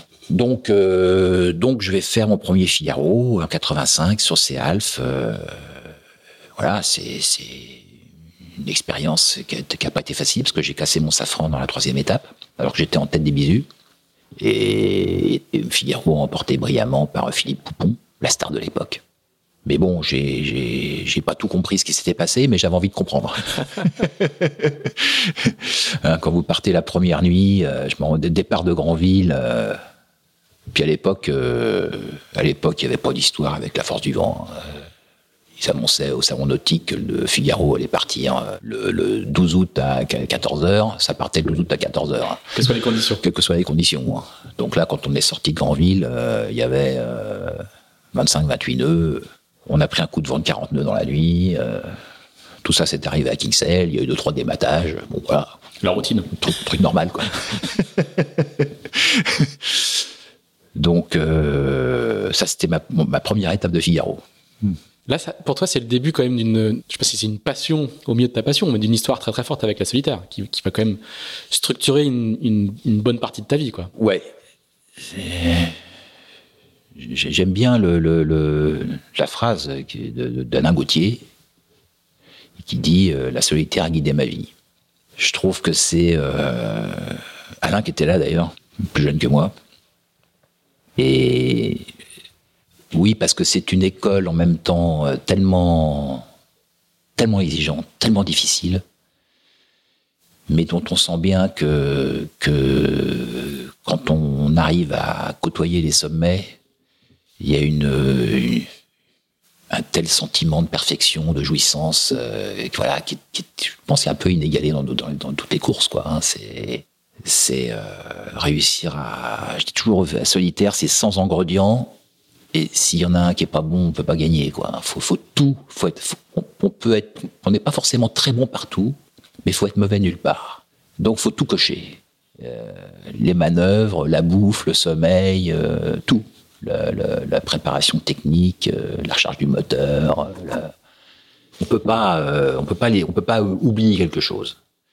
Donc c'est une quête de perfection, le Figaro. C'est ça qui est intéressant en fait dans cette course. Et, pourquoi tu dis que ça a guidé ta vie? Parce que finalement, tu n'as fait que, avec plein de guillemets, hein, tu n'as fait que euh, 10 éditions et tu as une vie qui est bien, bien plus large que ça. C'est que même une fois que tu as, quitté le circuit ou, même encore aujourd'hui, ça, ça, ça a guidé ta vie? Ouais, je continue à garder un lien, mmh. puisque je, continue à suivre des coureurs, à les former, à les router. Donc, euh, c'est intéressant parce que le Figaro, il est quand même à l'origine de beaucoup de choses. Au départ, c'était presque à l'origine de, la course au large, je dirais presque. Hein, la course de la 268. Mhm. Donc ça a été. Euh, on parlait tout à l'heure des multicoques, mais le Figaro existait déjà. C'était l'aurore. C'était l'aurore. Et il va donner naissance à tous les futurs grands. Hein, on parle d'Alain Gauthier, Michel Desjoyaux, Jean Le Cab, euh, Armel Lecléache, Jérémy Bayou, euh, Franck Camas, Alain Gaudrelier, etc. Ils ont tous gagné le Figaro. Donc. Euh, c'est la matrice. Ouais, c'est la matrice. Ouais, ouais, c'est la matrice. C'est là où ça démarre. D'ailleurs, des fois, ça me chagrine un petit peu quand les coureurs disent Ouais, bon, j'ai fait du Figaro, maintenant je voudrais faire le Vendée Globe. Pas trop vite, mignon. N'oublie pas d'où tu viens et n'oublie pas ce qui va faire de toi un marin. Hein, il y, a un moment donné où il faut, faut pas gagner les étapes. Enfin, moi, c'est comme ça que je vois ça aujourd'hui avec les, les, plus jeunes, quoi. Et on n'est pas obligé de le gagner, mais voilà, c'est faut en bouffer un peu quand même. Ouais, faut en bouffer un peu quand même, parce que si tu en bouffes un peu là, après, tu, ça sera tellement plus facile pour toi. Voilà. Et donc. Euh... Et, du coup, qu'est-ce que qu'est-ce que tu gardes toi de ces, de ces années? Parce que euh, c'est alors pardon, j'ai dit 10, mais c'est 9 participations à la solitaire. Ouais. J'ai pris ça sur ton sur ta fiche LinkedIn. Hein. euh, 7 participations à la Trinitatis de désert. Ouais. Euh, donc ça c'est quand même euh, assez impressionnant. un titre de champion de France en solitaire deux titres de vice, vice-champion. Et puis la victoire en, 1900, en, 1993. Alors là, on est passé en monotypie. Hein, euh, en 93, quand tu gagnes, je dirais c'est même encore un peu un cran au-dessus parce que tous les bateaux, tous les bateaux sont, sont identiques. Ouais, je me rends compte assez vite là que le, le, le, jeu, en fait, ce qui se passe, c'est que dans les, à l'époque des Alpes, dans les années 80, le dernier jour de l'arrivée, le jour de l'arrivée du Figaro de la dernière étape, sur le quai, se négocie déjà la location du bateau pour l'année suivante. Ah oui. Un peu comme sur le Vendée Globe là. Donc là, euh, quand vous êtes euh, petit jeune arrivant, vous vous rendez compte que bah, vous, vous allez faire que ramasser des miettes parce qu'il va falloir trouver d'abord un budget. puis quand vous aurez trouvé le budget, il faudra voir ce qui reste et puis bah, vous ramassez des alphes moins compétitifs, c'est des protos. Il y a des grosses différences entre les bateaux? Ouais. Euh, en fait, il n'y en a pas énormément au début, mais il y en a de plus en plus. À la, la, fin, des, la fin des années Alpes, dans la fin des années 80, il y avait ce qu'on appelait à l'époque les McLaren. C'est-à-dire qu'on a, carbone, on a hein. commencé à faire des bateaux tout en carbone. Les mecs, ils, ils, se gouraient, ils étaient, ils étaient 15 000 derrière, ils revenaient dans la journée, ils allaient un peu plus vite. C'était un peu énervant. Donc je vais faire partie de ceux qui vont militer assez vite pour qu'il y ait un monotype.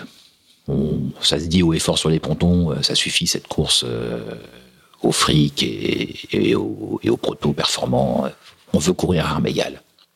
Donc il y a la naissance du, monotype en, 90. Ça, c'est fondamental. Hein. Dans, la, voile française moderne, c'est un point de bascule clé. Quoi, hein. Clé. Parce qu'avec ça va venir du coup l'entraînement et la structuration voilà. différents pour l'entraînement. Voilà. Il va falloir, euh, la différence se faisant plus sur le matériel, elle va se faire sur la, pratique. Quoi. Alors moi j'avais un partenaire en 88, Servansoft, qui était une boîte d'informatique.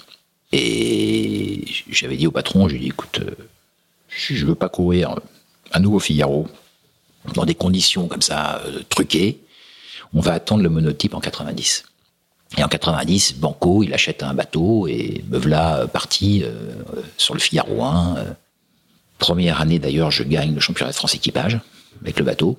Parce qu'il y, a un championnat de France, il y a un championnat de France équipage à l'époque. Et puis, il y a des courses en Méditerranée, des très belles courses en Méditerranée d'ailleurs, dont la Porquerolles Solo, qui était à l'époque une épreuve extraordinaire, qui durait deux semaines. C'était c'était un mini Figaro en Méditerranée. Un Figaro Méditerranée avec des petits parcours, des grands parcours, des grandes courses. C'était hyper complet. Et je réussis très bien sur cette en Méditerranée. Je fais, je fais des très bons scores. Et tu l'as gagné trois fois J'ai gagné trois fois à la Porquerolles, de suite. Et jusqu'en 93 où je gagne le Figaro. Voilà. Et alors, sur, sur cette année-là, toi, toi tu, donc tu dis, il y a 100 ingrédients, et sur les 100 ingrédients, il ne faut pas qu'il y en ait un qui manque. Là, cette année-là, qu'est-ce qui, se passe? Qu'est-ce qui fait que. C'est quoi le centième ingrédient que tu n'avais pas avant et que tu que arrives bah, à. déjà, j'avais, j'avais, j'avais déjà les nerfs, déjà. J'avais les nerfs parce que euh, il se trouve que fin 91, euh, je, je pas encore fait des belles performances solitaires. Bon, je tourne dans les 10 euh, à la solitaire, mais il me manque le petit plus.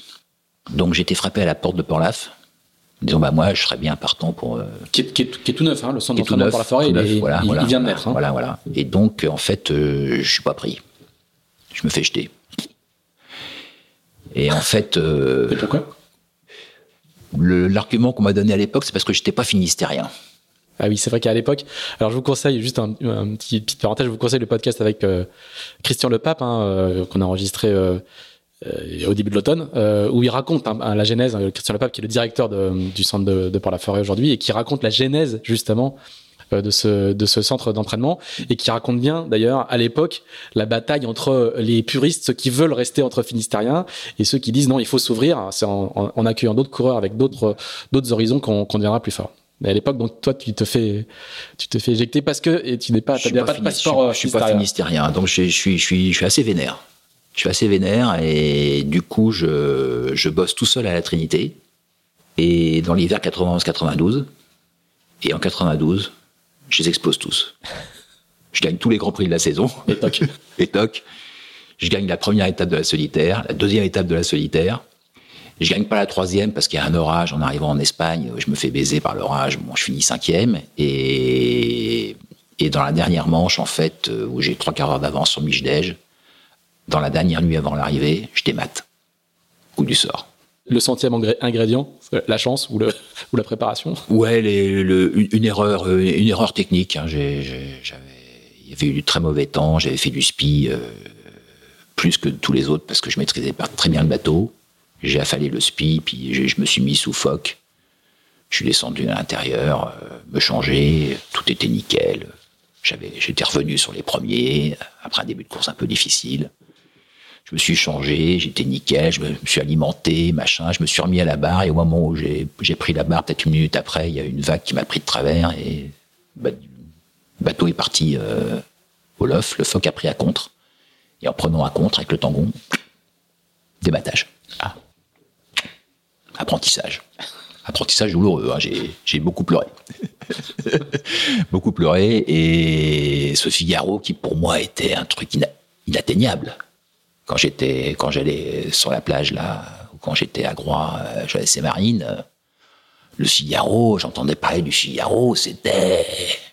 Il y avait un moniteur de l'école qui avait un jour dit j'aimerais bien faire le Figaro.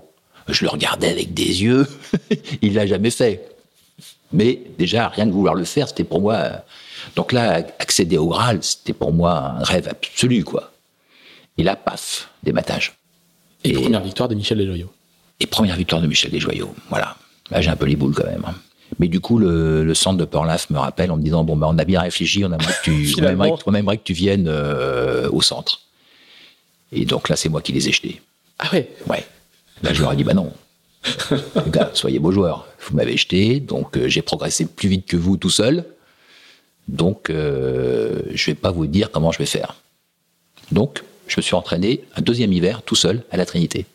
Alors, on va juste rappeler aussi qu'à l'époque, la Trinité, c'est la mec de la voile. Ça l'est encore aujourd'hui, mais aujourd'hui, il y a beaucoup de concurrence.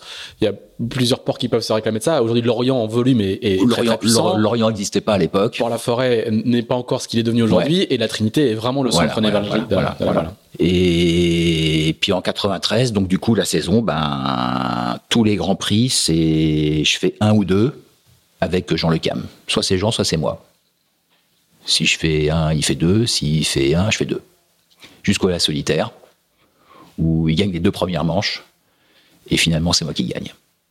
Et tu gagnes aucune manche, c'est ça? Tu gagnes la solitaire sans gagner aucune manche Je, gagne aucune manche. Je suis en tête 75% euh, du temps, mais j'arrive jamais à gagner l'étape. Mais malgré tout, au, final, euh, c'est moi qui me fais les meilleurs coups. Quoi. Donc voilà, c'était euh, c'était la revanche hein, de l'année précédente, mais ça m'a demandé une énergie malade, quoi. Et là, tu fais que ça. Là, tu, fais pas d'autres cours. Il tu, y a plus de multicoque à côté. Il y a plus de, il y, a, pas de pige à côté. C'est une. Figaro, si, tu veux gagner, faut, faut dormir avec. tu peux pas faire ça à moitié. C'est, c'est une concentration, c'est une préparation, c'est. Moi, j'avais souvent tous mes Figaro, en fait, après la solitaire, je m'étais psychologiquement, je mettais trois mois à m'en remettre fatigue, fatigue psychologique, j'avais besoin de, de, de, de, me ressourcer, quoi. Et après, préparation pour le Figaro suivant, c'est dans la tête, c'est six mois. À l'époque, je faisais beaucoup de sport. Je, quand j'allais courir le matin, euh, je, je, revisionnais tout. Les manœuvres, les machins, ça, comment je vais faire, la préparation, qu'est-ce que je vais améliorer, la voile, le truc, etc. Je pensais qu'à ça. Fallait rien laisser au hasard. Et bon, ça a fini par marcher, mais. C'était une quête au sens littéral du terme, quoi. Ouais, c'était un Graal. C'était un Graal. Puis bon, quand vous en approchez, forcément, ça donne envie, quoi. hein. Si vous prenez que des bâches, au bout d'un moment, vous finissez par démissionner, mais Et, et alors, du coup, qu'est-ce qui se passe quand on a atteint son Graal? Je crois que tu as, 36 ans, hein, l'année où tu gagnes Ouais, le, le- ouais. le Figaro. Tu fais quoi? Tu, tu te retires sur ton, sur ton Aventin ou ben, j'ai Parce envie que la, soli- la solitaire d'après, euh, elle se passe pas bien, quoi. Tu t'abandonnes, je crois, hein, si j'ai bien. Ouais, je me casse le pied sur un ponton. J'étais pas très bien engagé. je- J'étais moins bien préparé. J'avais, il y avait d'autres éléments dans ma vie qui avaient fait que j'étais moins bien à ce moment-là. Donc, euh, j'ai j'ai pas été très bon. Après, ce que je voulais faire, c'était le, je voulais faire le Vendée. Parce que le Vendée avait démarré. Il y avait Mhm. déjà eu celui de 89 et il y avait eu celui de 92. Et moi, je gagne le Figaro en 93 et je veux racheter le bateau de Alain Gauthier, bagage supérieur, Qui, qui, qui, qui vient de gagner avec lequel il vient de gagner. avec lequel il gagne. On est en... Donc là, le temps de monter projet, tout ça, gna gna gna. On arrive en 95. J'ai presque bouclé l'opération. Il me reste à acheter le bateau, qui est... On a déjà négocié, quoi. hein. Et donc, on donne rendez-vous à, à Paris euh, avec mes investisseurs. On donne rendez-vous à l'avocat euh, pour acheter le bateau. Et ça tombe en plein dans les grèves Ah, les grèves de, de de 95. décembre 95. Et donc l'avocat n'est jamais arrivé. Il nous appelait au téléphone disant bah, Je suis dans les bouchons, euh, je suis arrêté sur le périphérique. Et donc le mec est jamais arrivé. C'était un vendredi. Et, et dans le week-end, il y a un autre coureur qui a fait une surenchère et j'ai perdu le bateau. Aïe, aïe, aïe. Coup du sort. À quoi ça se joue, quoi À quoi ça se joue Voilà. J'en veux pas à Juppé. Mais euh, c'est comme ça que j'ai pas pu courir ce Vendée Globe en fait. Après, il a fallu, il fallait que je remonte un autre truc et tout. Enfin, c'était compliqué. Remotiver les gens et tout. On était un an du départ, c'était mort quoi. C'était mort. Donc, euh, ben, j'ai pas fait le Vendée et puis euh, j'ai réussi à monter un autre projet après qui était Petit Navire, qui était le premier mât, mât basculant. Ah, c'est incroyable parce que c'est mon. J'ai raconté une, une partie de ma vie à moi, mais c'est mon premier voyage de presse dans la voile. Je travaillais à Bayard Presse à l'époque, avant de, de rentrer plus tard à l'Express. Et donc, du coup, il y a un voyage de presse et c'est une opération. Il y a 50 journalistes qui viennent en avion depuis Paris, quand même, à Douarnenez. Je sais pas si tu te souviens de ça? Oui, oui. Et au port de pêche, puisque le petit navire est une sardinerie qui appartient au groupe, euh, à un groupe américain en fait, hein, mais qui est une sardinerie euh, euh, locale, douarneniste quoi. Et donc on est tous dans un restaurant qui est en hauteur au-dessus au-dessus du port et il y a il y a c'est un gros projet avec beaucoup de moyens. Vous êtes euh, il y a toi mais il y a euh, Jean Le Cam, euh, Jean Le Cam, Loïc Blanquen, Loïc Blanquen euh, et- et Chapelain. et Fred Leclerc. voilà, il y a du beau linge quoi. Tout le monde est habillé euh, pareil, il y a distribution de goodies dans tous les sens, c'est une c'est une très très grosse opération. La marraine Jane Birking. Exactement. Euh, et ça sera, je sais pas si on peut con- qualifier ça de, de fiasco, ça, ça, ça marchera pas du tout, quoi. C'est un fiasco, euh, c'est un fiasco, ouais, c'est un fiasco parce que parce que, que le bateau ne fera jamais- ne fera jamais rien, quoi. Le bateau fera jamais rien. euh, Il y a des erreurs de construction, il y a des conflits entre le chantier, bref. Il a un mât, et donc, euh, oui, pardon, je t'ai coupé tout à l'heure, mais il a un mât, euh, c'est un gréement basculant, hein. C'est un gréement basculant sans haubans. Donc c'est un mât autoporté qui est tenu uniquement par le, pied de mât qui est au fond du bateau et, un collier de, rotation qui se trouve au niveau du pont. Et on manœuvre le mât uniquement par le, pied de mât.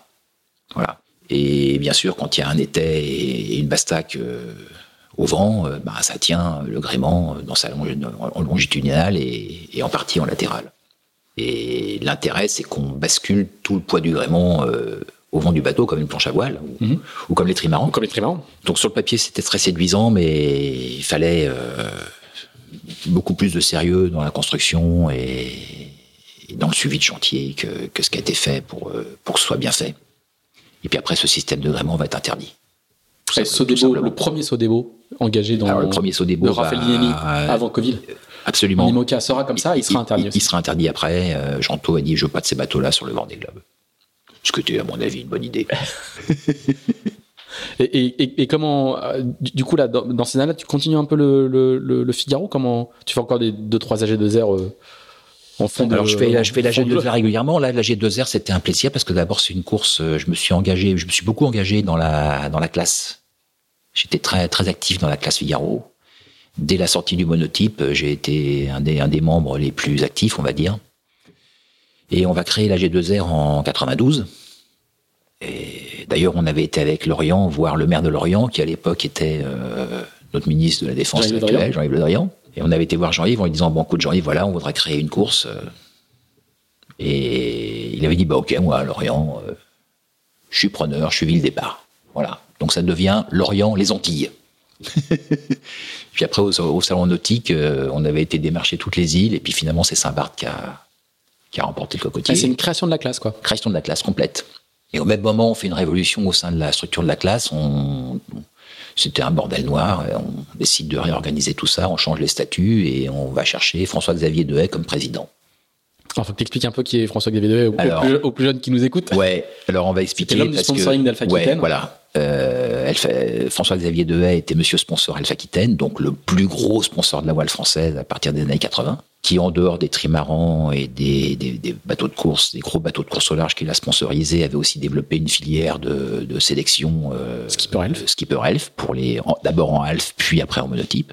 Et donc, euh, et en même temps, il avait pris la présidence de, de l'AIAC, qui était le groupe des sponsors de Multicoque. Donc c'était un personnage quand même important dans la voile française. C'était quelqu'un qui avait des moyens et quelqu'un qui avait de, de l'entre-gens. Il était, c'était quelqu'un qui était très connu et vu de tous. Et puis Alpha Aquitaine, à l'époque, était une entreprise euh, particulière, on va dire. C'était, la, la plus grosse société française. Et qui était, euh, un- un- qui, a, qui a été publique, qui a été privatisée ensuite, mais qui était, euh, qui a été longtemps une entreprise publique, une entreprise d'influence en Afrique, voilà. Absolument. Donc on décide de proposer à François-Xavier de devenir le président. On pense que c'est une bonne idée. Et donc François-Xavier devient le président et on lui dit voilà ta première mission, ben nous on va s'occuper de la technique, hein, les histoires de Figaro, de machin, de jauge, etc. Ça te regarde pas trop. Mais par contre, il y a un truc où tu peux nous filer un bon coup de main, c'est qu'on a créé une transat qui s'appelle pour l'instant Lorient Saint-Barth et ça serait bien de trouver du pognon. Voilà. Et François-Xavier va bien réussir sa mission puisqu'il va trouver AG2R qui va, euh, qui va être le sponsor de cette course pendant 20 ans. Donc euh, bravo quoi. hein. C'est un personnage euh, que moi j'ai beaucoup apprécié parce que c'est quelqu'un qui était en même temps très controversé. Il représentait le plus gros sponsor, machin. Il avait parfois certaines attitudes qui étaient critiquables, mais c'était quelqu'un de généreux, qui avait du talent, qui a, été capable de créer des courses, de, de, de, trouver des sponsors. Il a fait du bien à la voile française. C'était, c'était un acteur euh, positif pour la voile française. Et je tire mon chapeau aujourd'hui pour tout ce qu'il a fait. Et donc, nouvelle partie pour la G2R. Voilà. J'ai fait la première G2R avec Jean Le Cam. Que je, venais, D'accord. que je venais de battre au Figaro. Il a fait deuxième. Moi, j'étais le premier.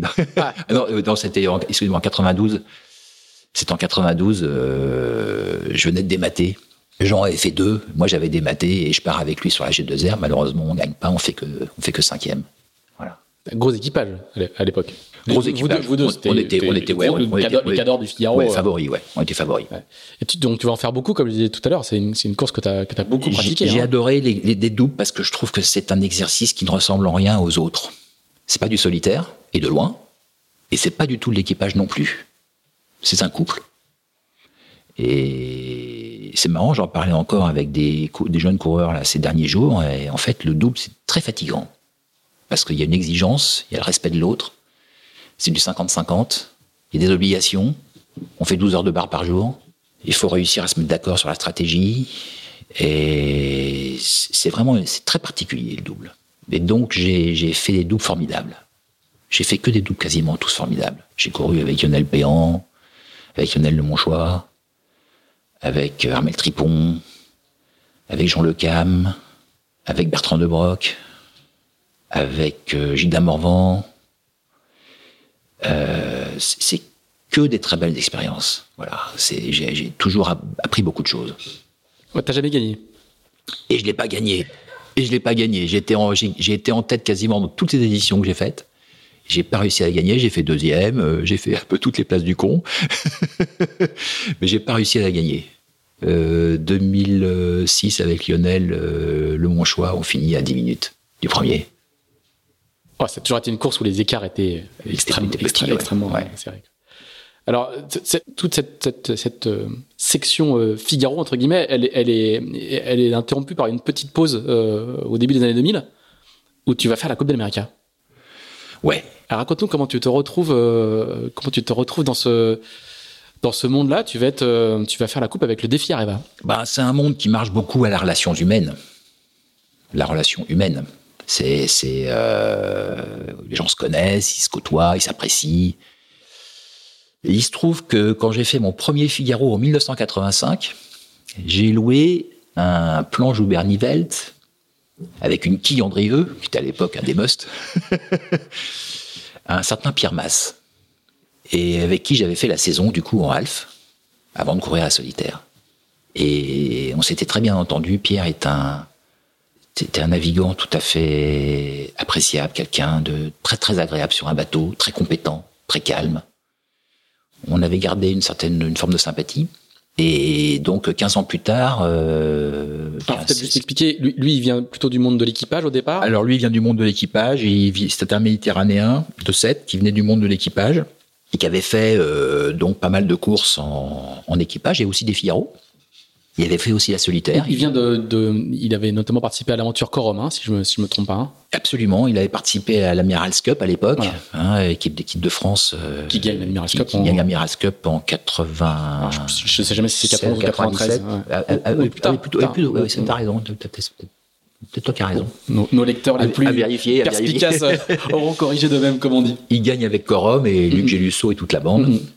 Et, et, donc. Euh, et c'est une partie de l'ossature qui va faire voilà. La, cette, cette, bande-là qui, pour la première fois, avait réussi à battre les étrangers. Parce que la France, en termes d'équipage, on était quand même assez mauvais. On, on développait bien le solitaire, le, la route du Rhum, les machins, le Vendée Globe, ça, ça allait bien. Mais tout ce qui était confrontation avec les internationaux, par contre, là, ça se passait moins bien. Et pour la première fois, les Français battent les, les, les nations du monde, euh, dans l'Amirals Cup, en particulier les Anglais, dans leurs eaux. À l'époque, ça avait été un, un événement euh, nautique mm. assez incroyable. À chaque fois qu'on bat les Anglais, voilà. quel que soit le sport. c'est un peu vrai. Et du coup, cette, cette ossature euh, de Corum, en particulier Luc Gélusso, Pierre Masse, ils vont décider de s'attaquer à la Coupe américaine.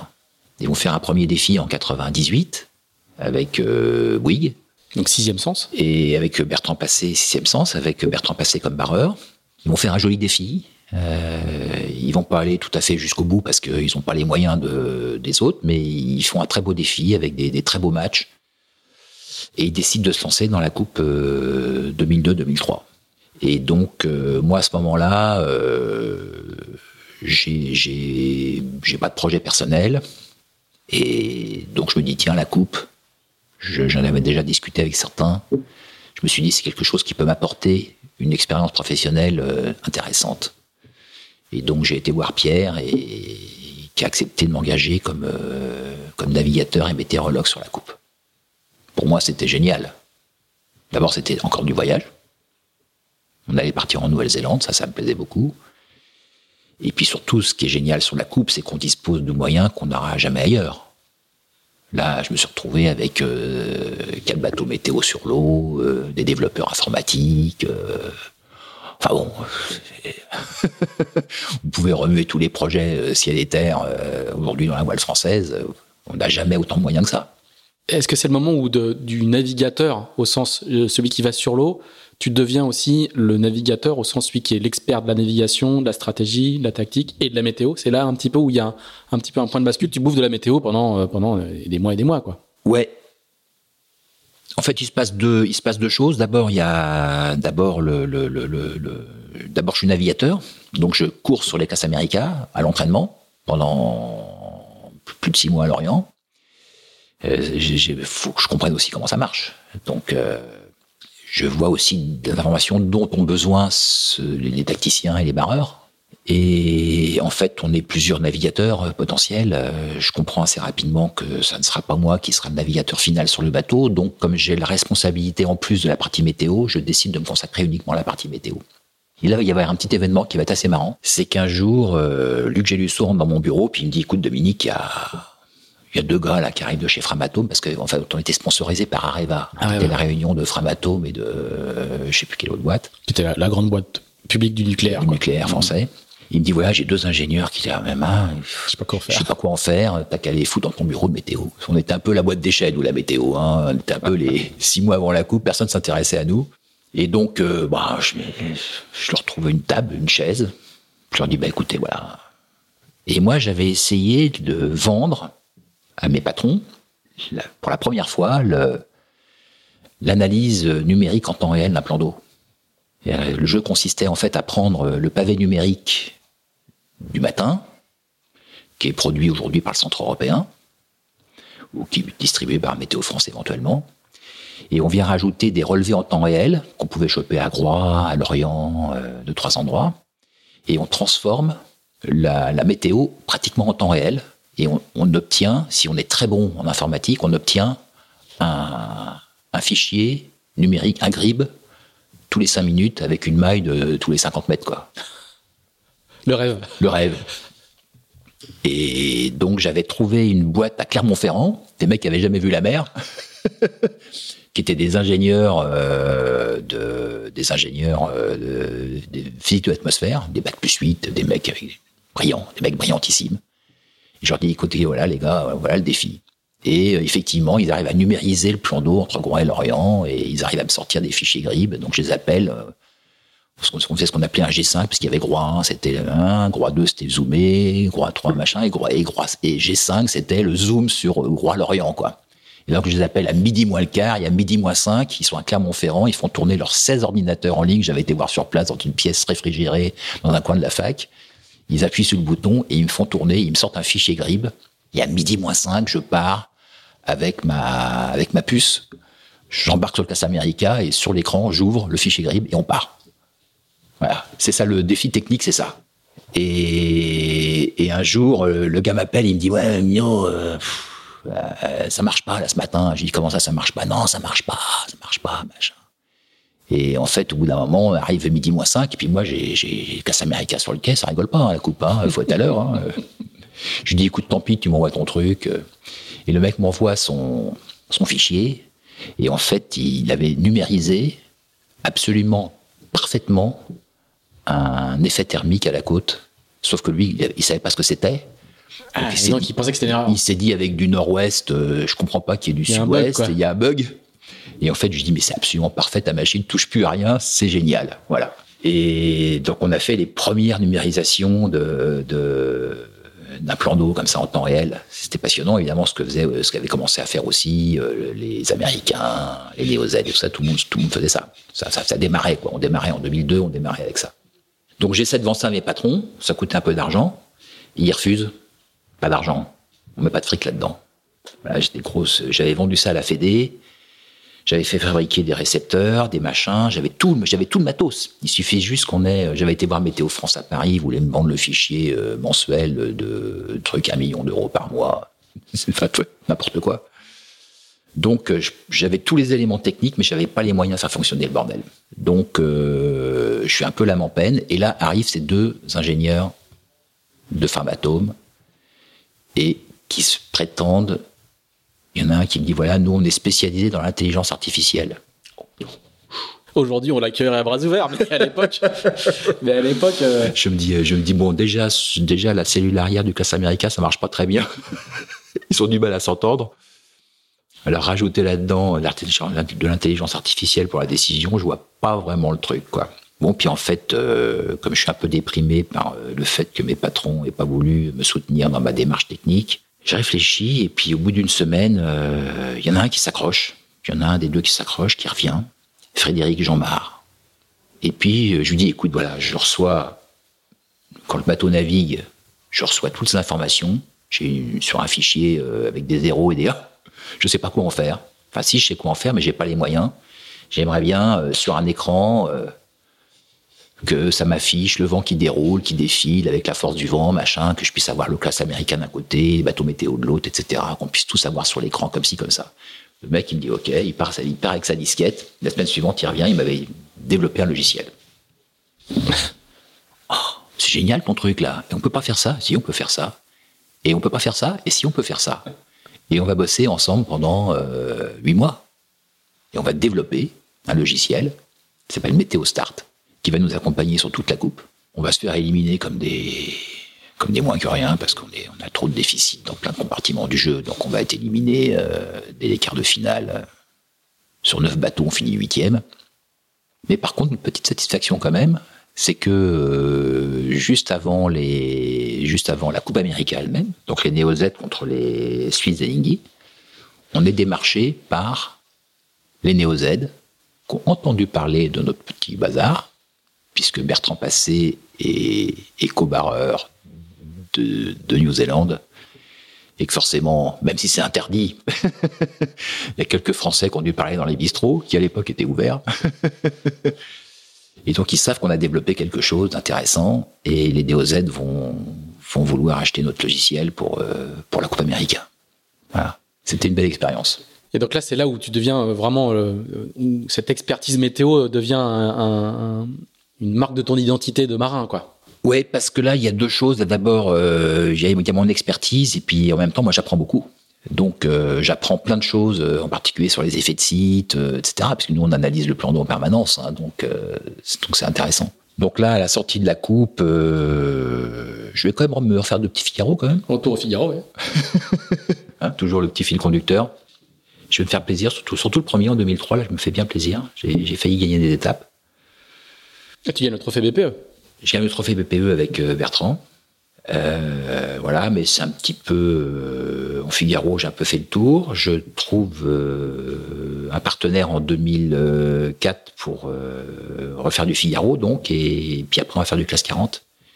Et Alors c'est les débuts du classe 40. Début hein. du classe 40. Aujourd'hui, ouais, ouais. la classe est dans une forme incroyable avec un nombre de bateaux Ouais. neufs. Enfin, c'est le début, ouais. c'est la saturation des chantiers de classe 40, mais toi, tu es, quasiment à la création de la classe, quoi. hein. Ouais, quasiment. J'ai la première grande, grande épreuve de la classe. Parce que. En fait, c'est très drôle parce que j'avais trouvé ce partenaire, c'était un partenaire lillois, C'est Atao, on va donner leur nom. Atao. Atao. ouais, qui, faisait des, qui fait des, des haut-parleurs. Et donc, je fais deux Figaro avec eux. Et puis, je m'entendais bien avec le boss, comme, comme souvent. Et puis, euh, en fait, je me suis dit un jour, quand j'ai appris que la classe 40 pouvait faire la route du Rhum, je me suis dit, je vais lui vendre ça. Je lui ai vendu la route du Rhum en cinq minutes.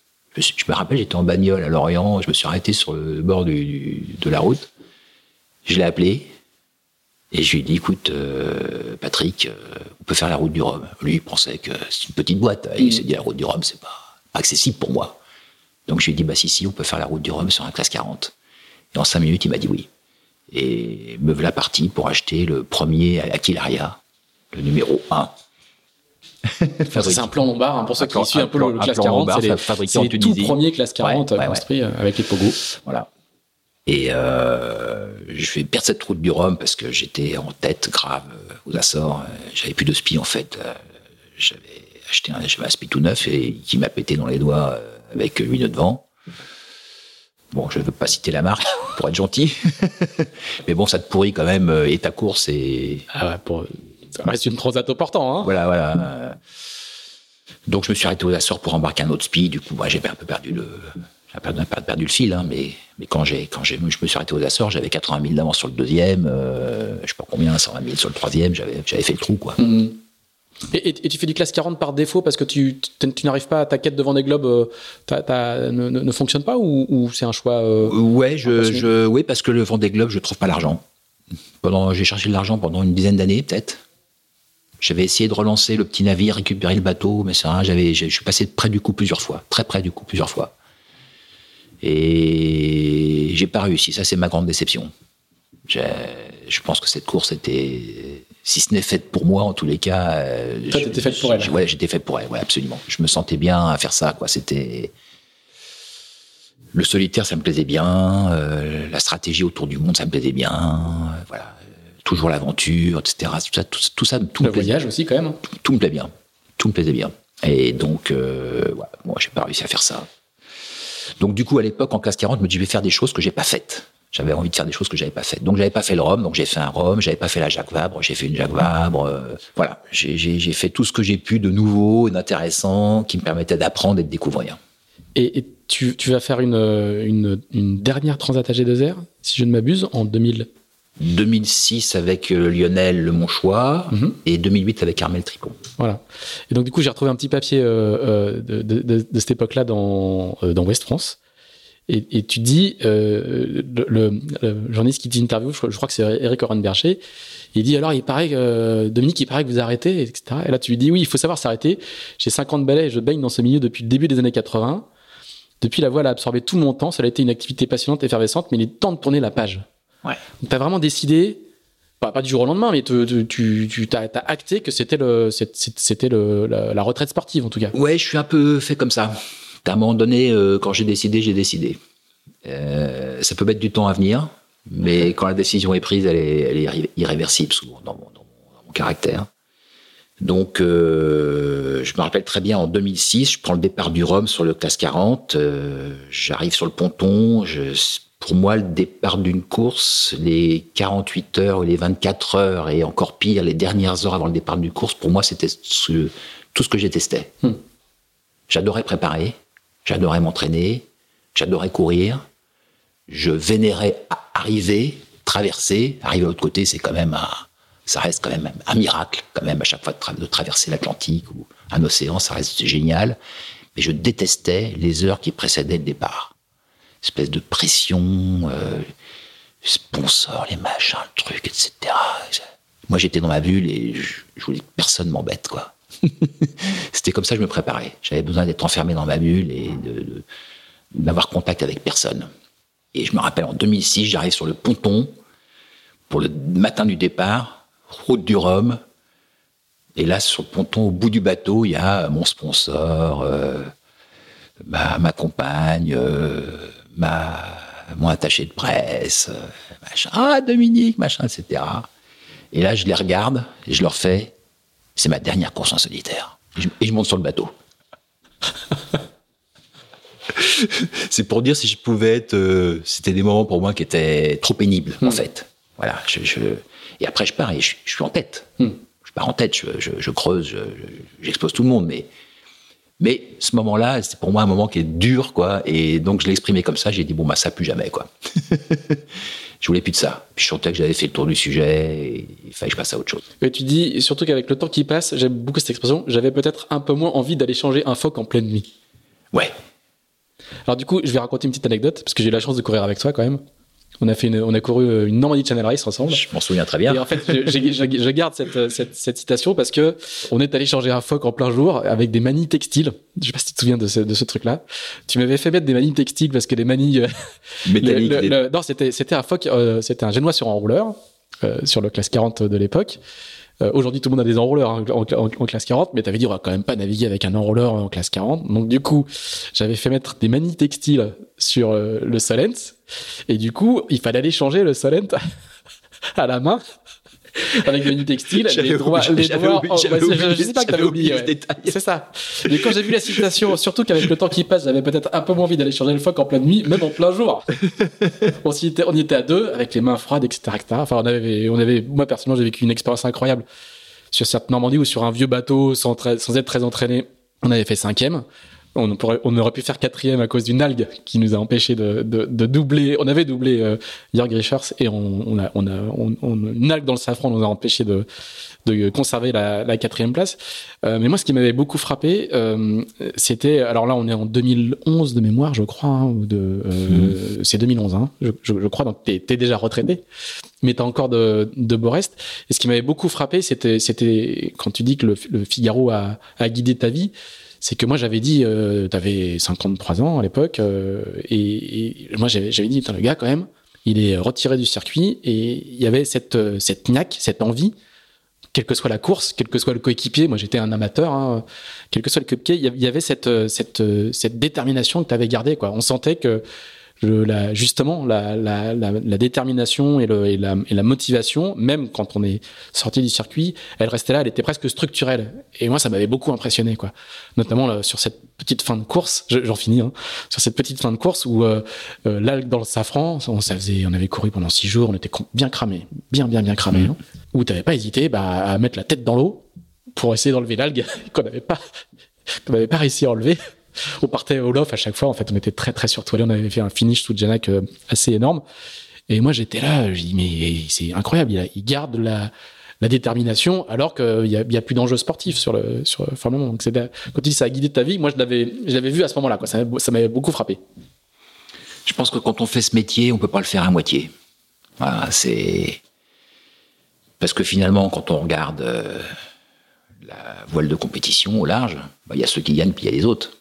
C'est la réalité. C'est peut-être dur de dire ça, mais il y a beaucoup de coureurs qui sont des bons coureurs, mais qui gagnent jamais, puis ben, qui finalement, au bout d'un moment, ben, soit ils ont la chance d'avoir un partenaire euh, fidèle qui les suit, bon, bah, tant mieux. Mais sinon, au bout d'un moment, ils peuvent pas suivre, euh, ils finissent par faire autre chose. Et donc, moi, j'imaginais ce métier que, comme un cœur. En tous les cas, essayer de l'être. Euh, on gagne gagne pas très souvent. Hein. C'est, c'est rare les victoires finalement. Il y a quand même du monde sur le départ à chaque fois. Il faut les, faut battre tous les autres. Hein. Donc euh, c'est amusant si t'es un prétendant, quoi. C'est Péan qui avait une bonne expression sur le Figaro. Il disait euh, Les derniers se font violence pour ne pas aller dormir. Et les premiers se font violence pour aller dormir. ouais. Ça, ça résume bien le truc. Euh, du coup, je, je, mets une deuxième anecdote, c'est que sur la montée pour aller euh, virer Tuscar, j'étais complètement explosé de fatigue. Toi, tu dormais deux heures et quand tu te relevais, euh, tu allais me faire euh, chercher des fichiers grives. tu voulais de la météo, tu voulais bouffer. et mes quarts de sommeil étaient largement amputés. non, je te laisse dormir, je te laisse dormir. Mais tu voulais beaucoup dormir. Mais je voulais beaucoup dormir. Et à un moment, je t'ai dit d'ailleurs, je t'ai dit, j'écoute, j'en peux plus, je vais exploser. Et tu m'as dit, ah oui, moi, ça me, ça me met le goût du sang dans la bouche. Je dit, mais ce type est complètement fait. bref, c'était une expérience vraiment, vraiment incroyable. Euh, voilà, c'était la, c'était la fin de la, fin de l'anecdote. Mino, après, du coup, tu vas commencer ta carrière de, de routeur, météorologue, conseiller. Tu vas, tu vas être team manager de, de Prince de Bretagne quand même, sur la fin du projet. Euh, Prince de Bretagne, mais tu vas surtout donc commencer cette cette période de, de conseil, d'accompagnement, de, de, coaching météo de, de, coureurs. Comment comment là, on, arrive à la fin des années 2000, hein, ça, commence à se structurer à partir de, 2010 pour toi. Comment ce, métier, euh, on connaît le métier de routeur en mer à l'époque où le routage est, autorisé, comment ce métier-là se, structure au, fil du temps?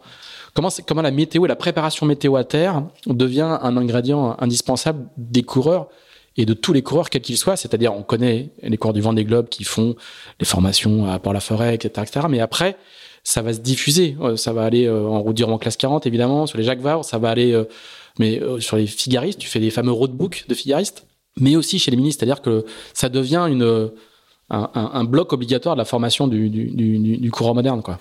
Ouais, moi, comme je suis passé un petit peu par tous les steps, parce que moi-même j'ai été élève, quand j'ai quand j'ai démarré le Figaro, j'ai compris qu'il fallait se former, donc je me suis formé avec Météo Consult, avec euh, un dénommé Eric Mass qui est toujours dans la boîte aujourd'hui d'ailleurs, je crois. Et puis après, j'ai après j'ai rencontré Jean-Yves Bernot. Donc je me suis fait des formations avec Jean-Yves Bernot. Moi, j'adore ça. Je trouvais ça génial, c'est court, j'apprenais plein de trucs formidables. Euh, on m'expliquait comment marchait le ciel, les nuages, les machins, des trucs que personne ne m'avait jamais expliqué. Donc euh, il y avait quelque chose de, de, de, de, il y a une certaine jouissance en, en, apprenant. Et puis c'est presque un showman, Jean-Yves. Et puis Jean-Yves, c'était un vrai showman, et puis c'était quelqu'un de très voilà, qui, qui, explique bien les choses, qui c'est passionnant quoi. Et donc j'ai compris à un moment donné qu'il y avait euh, il y avait des choses à faire et j'ai compris qu'il y avait aussi un créneau que je pense aujourd'hui je remplis assez bien, c'est qu'en en fait tous ces formateurs en fait qui ont été aussi, on pourrait citer aussi Pierre Lanier aussi, en son temps dans les années 80. Et donc voilà, mais par contre ces gens-là ils avaient entre guillemets un défaut, c'était pas des navigants. Et moi, il y a une chose que je savais faire. J'étais peut-être moins fort au départ en, en connaissances météorologiques. Par contre, je vivais la météo de l'intérieur en, tant que navigant. Donc je savais comment on pouvait récupérer l'information, quel était le prix à payer pour récupérer l'information, et qu'est-ce qu'on avait envie d'entendre quand on était navigant. Parce que ces gens-là, ils diffusent une information, mais qui était, somme toute, parfois assez théorique, presque livresque. Et moi, je peux parler aux coureurs comme un coureur. Je leur parle avec des mots de coureur. Donc, je leur transmets un message de coureur. C'est de mettre à la hauteur de, leurs enjeux, de leurs ambitions. Comment ils peuvent, à un moment donné, euh, récupérer de l'info, comment ils peuvent la traiter, comment ils peuvent l'interpréter. Donc je, je, je transmets beaucoup d'expérience et de, et de vécu. Voilà. Quand j'ai fait le roadbook de la G2R, là, il y a, il y a, il y a, il y a deux semaines, là, ben, je, je, leur ai parlé de mes 7 AG2R et plus de toutes les traversées que j'ai fait. J'en ai fait une vingtaine, donc euh, j'ai accumulé de l'expérience sur euh, bah, ça, ça veut dire quoi. Puis tu as des exemples concrets, euh, exemples concrets pratiques. Je leur raconte des histoires. Voilà. Ça, ça, ça, ça, les, ça, ça, ça, les, ça, ça, ça, les, ça les marque. Donc, euh, j'ai décidé de m'engager dans cette voie de la formation parce que je trouvais que c'était, j'avais un, mais je pouvais transmettre quelque chose d'intéressant. Puis il y a des gens qui sont venus me voir aussi. Hein. Il y a des coureurs qui sont venus me voir euh, dès la fin des années 90 en me disant est-ce que tu pourrais pas me, me faire ma BTO donc, euh, comme j'avais montré déjà à l'époque, quand, j'ai gagné en 93, j'avais déjà, euh, j'avais un truc que personne n'avait à l'époque. J'avais embarqué un baromètre au dixième, un Vaïsala, un truc qui m'avait coûté à l'époque 1500 balles. Truc, une petite fortune. Et qui m'a servi, c'est pour ça que j'ai gagné. J'ai réussi à me décaler d'une bulle anticyclonique, je jouais avec les dixièmes et j'ai trouvé du vent là où il n'y en avait pas euh, par ailleurs. Et donc là, tout le monde a su que Vitem, et comment il a fait? Ben, J'avais un baromètre. Ah, un mot, presque un gros mot. Donc je me fais une petite réputation quand même de quelqu'un qui aime bien manier ce genre de truc. Voilà, c'est comme ça que ça démarre en fait ma réputation. Au moment qu'avec le Figaro, je fais des coups sur l'eau, mais il y a aussi des raisons parce que j'ai travaillé, je me suis formé, j'ai des outils à bord, je prends ma carte de fax, je, je regarde mon barreau, je voilà, je suis capable de faire des choses. Voilà. Et donc ça, je vais le transformer après euh, en continuant à me former, etc. Je vais pouvoir m'organiser pour transmettre ce savoir. Et, et, comment tu as vu la, la, de, la, demande évoluer, la demande des coureurs évoluer au fil, au fil de cette quinzaine d'années là? Bah Parce que c'est devenu, c'est devenu incontournable, puisque on peut pas, euh, on se rend compte finalement, des fois c'est ce que je dis des fois aux coureurs, ils investissent beaucoup de temps et d'argent pour euh, leur voile et leur machin, où ils mettent des milliers d'euros, pour pas dire des fois des dizaines de milliers d'euros. Ils achètent le bateau, ils font des voiles neuves, ils, ils font un tas de trucs et puis en fait, ils mettent pas euh, 800 balles de formation pour euh, savoir où il faut aller. C'est complètement idiot. Vaut mieux, vaut mieux aller au bon endroit avec une voile un peu moins performante, c'est beaucoup plus rentable. donc, euh, donc, je crois que les, coureurs ont un peu compris ça maintenant. Et ils ont compris qu'ils pouvaient pas euh, faire euh, n'importe quoi. Il fallait absolument euh, être coaché sur la partie météo. D'ailleurs, aujourd'hui, en sur le circuit Figaro, principalement, et pas que, les coureurs ont souvent deux versions. Par exemple, moi, j'ai des coureurs de Porlaf qui bossent avec moi sur la solitaire. Ils ont, ils ont, ils recroisent les sources. ils ont le routage de Porlaf, mais ils ont aussi mon routage.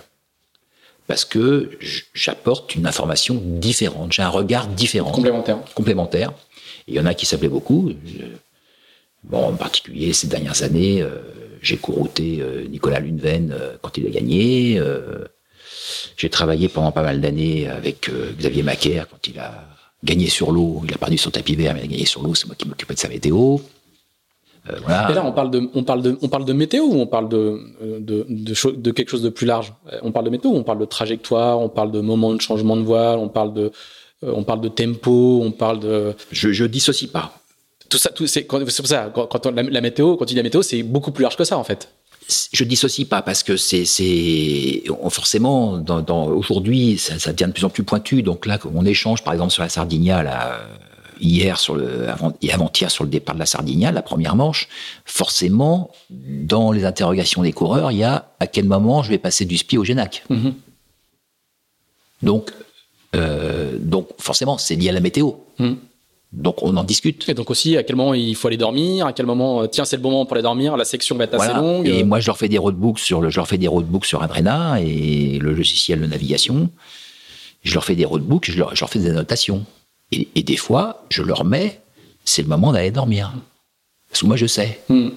Enfin je sais je crois savoir en tous les cas. En tout cas, j'ai une appréciation. En tout cas, c'est là que toi, tu irais dormir. Voilà. Je leur dis, bah tiens, là, il se passe rien, ça va être stable. Il, voilà, il y a quelques, il y a deux heures ou trois heures là où ça va aller tout droit. Euh, il n'y a pas d'option. Bon, bah c'est peut-être pas oublier parce que derrière, après, vous allez enchaîner. Il va y avoir des virements, des empannages, des machins, des changements de voile, des trucs. Et là, vous pourrez plus dormir. Donc, je, je leur donne aussi ces, ces genre de petits conseils aussi. C'est un coaching plus large donc que la simple, la simple connaissance du, du schéma météo. Oui, bon, après, ils prennent, ils prennent pas. Hein. Oui. il y en a qui doivent écouter ça, je pense, d'une oreille, et puis il y en a d'autres que ça intéresse. Hein. après, il y, a du tri. Moi, je leur dis toujours, quand je leur donne un.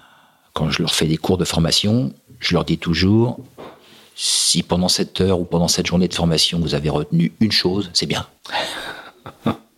voilà. Parce que je sais que pour mémoriser quelque chose, il faut le ramener à, un élément concret. Et à un moment donné, quand il court, il dit Ah putain, mais c'est ce que c'est ce qu'il m'avait expliqué, au fait, c'est exactement ça. Et ça, ça, c'est marqué, ça, ça y est, ça c'est gravé. Ils vont s'en souvenir. Mais le truc qui n'est pas relié à une réalité, ça, ça s'évapore. Donc il faut, euh, moi je leur dis, si vous retenez une chose, c'est pas mal. Voilà. Et petit à petit, ils vont, ils vont avoir l'impression que c'est redondant une formation, mais en fait, à chaque fois, ils vont, euh, ils vont rajouter quelque chose dans la caisse à outils qu'ils n'avaient pas avant. Mino, dernière question pour, pour, un peu pour, pour, boucler la boucle, euh, on, on, a commencé euh, cette histoire avec le, les années 80 où, euh, où il y avait avait pas du tout de voile professionnel où, où tu as eu ta première fiche de paye très très tard. Aujourd'hui, toi, tu es, vraiment un, un, un poste assez bien placé pour, pour comprendre la, la, professionnalisation du secteur et notamment l'émergence les, des centres d'entraînement. Comment, comment as, tu as vu changer les, les, générations de marins qui, sont, qui se sont adressés à toi au départ euh, ils étaient un petit peu dans leur coin, puis les centres d'entraînement sont arrivés. Là, il, y a, euh, entre 5 et 7 centres d'entraînement, ça dépend euh, un petit peu le, la manière dont on, peut les qualifier les uns les autres. Comment tu as vu, depuis ton poste d'observation actuel, la, structuration et l'organisation de, de, de, des, des, marins changer Le niveau de professionnalisation a quand même beaucoup, beaucoup, beaucoup évolué depuis ces dernières années. Ouais, considérablement. Comme je disais, on n'est plus du tout dans les mêmes valeurs Hein. Moi, mes valeurs à moi, c'était euh, l'aventure, le voyage, le sport. Aujourd'hui, on est plus dans, quelque chose de plus technique. Euh, la performance. La performance, euh, technique, voilà. Il n'y a plus la fête le soir. Quand on arrive d'une manche, etc. Nous, à l'époque, on allait au bistrot. Je veux dire, il faut, faut, faut, reconnaître les choses telles qu'elles sont. Moi, j'ai fait des tours de France à la voile où tous les soirs, c'était la fête. Et on se levait très tôt le matin parce que les bateaux allaient pas vite et il fallait arriver au port le lendemain soir ça nous empêche pas de, ça nous empêchait pas de régater comme des malades sur l'eau, de se, triper, et de se perfectionner. Donc aujourd'hui, il y a une, espèce de rigueur. Euh, pour la forêt, on était les premiers à organiser ça en 90. Et puis après, j'ai vu émerger euh, le centre de, le centre de, Lorient euh, en, deux temps. D'abord au, au, CNL, puis maintenant avec euh, Lorient Grand Large. Et puis avec le centre méditerranéen aussi. La SEM La SEM, voilà. Et puis il y a aussi eu des plus chaotiquement, mais le, centre de Vendée. Donc j'ai bossé pour tous ces centres en fait. Hein. Il n'y a que pour Parlaf pour qui j'ai pas bossé. Hein. Mais pour les autres, j'ai bossé pour tous les autres. Et donc j'ai vu cette volonté aussi des encadrants de se dire, bah, nos coureurs, si on veut les faire progresser, il faut qu'on les forme. Donc il y a de l'argent qui a été mis là-dedans euh, sur la formation des coureurs je pense que ça reste quand même euh, indispensable. On peut pas lâcher comme ça un coureur dans la nature, euh, surtout s'il a, il a réussi à trouver des partenaires, machin, bateau. Enfin, voilà, il faut, faut qu'à un moment donné, faut qu'il faut qu'il ait quand même quelque chose qui l'encadre. Et cet encadrement, il est nécessaire. Il est nécessaire euh, en amont. Il est nécessaire aussi le jour de la course. Et c'est des choses aujourd'hui qui que pour la fait très bien fait, ils accompagnent les coureurs jusqu'au départ. Hein, et il faut maintenant absolument qu'il y ait un encadrement jusqu'au départ, parce qu'un coureur, ça a besoin d'être cajolé, ça a besoin d'être... Euh, hein, faut s'en occuper, faut le comprendre, faut l'écouter, faut le rassurer, faut... Voilà. Et moi, j'ai fait pas mal ce boulot, parce que tous les centres pour qui j'ai bossé, ils n'étaient pas toujours présents sur les courses. Question souvent de budget, d'organisation. Moi, moi, je pense que c'est important d'être présent je pense que la météo par visio, euh, ça a ses limites. Donc je pense qu'il faut être présent sur le départ des courses. Euh, les coureurs, ils ont besoin d'avoir un contact humain. Et moi, j'ai besoin de voir leurs yeux voir s'ils ont compris ce que je leur ai dit ou s'ils ont compris l'inverse de ce que je leur ai dit. Donc, euh, donc, faut être présent. Voilà. Et, ça, ça, ça, ça c'est en train de s'organiser des petits coins. Euh, maintenant, Lorient, il y a Bertrand Passé qui va venir sur les départs des, des, des courses. Tout ça, c'est en train de se faire. Indispensable. Et c'est le cas, y, compris pour la partie amateur de ces centres. Alors pour la Phare, il n'y a pas d'amateur, mais Lorient, il y a beaucoup de coureurs ministres ou même encore en classe 40 qui sont pas forcément euh, euh, des professionnels, mais en tout cas des amateurs très éclairés qui ont droit aussi, enfin qui demandent euh, et qui ont droit aussi à ce type de Ouais, et puis, hein. puis, maintenant il y a une nouvelle, enfin depuis maintenant quelques années, il y a une nouvelle population qui s'intéresse à ça, c'est tout ce qui est IRC, hein, Transquadra, mm. Cap Martinique, etc. Là, on a toute une population de, de gens cinquantenaires, fin de carrière, de l'argent, ils veulent se faire plaisir, ils ont bien trimé, ils ont bien, bien gagné leur vie, ils veulent se faire plaisir, ils s'achètent des bateaux, euh, des IRC, des, JPK, des machins, des trucs, des BDTO, etc. Et euh, ils veulent traverser l'Atlantique. Ah, Moi, je les, je les comprends tellement bien. Donc ces gens-là, ils sont avides. C'est des populations qui sont géniales à former, parce qu'elles sont... Elles sont vous enseignez à ces gens-là, ils boivent du lait, quoi. Mmh. C'est génial. Ils posent des questions, ils sont naïfs, ils sont formidables. Alors qu'un groupe de figaristes, euh, ils posent pas de questions parce qu'il faut pas montrer aux voisins qu'on sait pas. Donc ils viennent vous voir après le cours et ils vous disent, dis donc, euh, tu pourras pas m'expliquer Il y a des petits jeux de rôle quand même. ouais, ouais, il y a des jeux de rôle, ouais, ouais, ouais. ouais. Très bien. Eh ben, écoute, euh, Dominique, merci beaucoup. Merci de ce grand balayage euh, de, mon Dieu, presque 40 ans de carrière, hein, euh, pas loin. Ouais, ouais.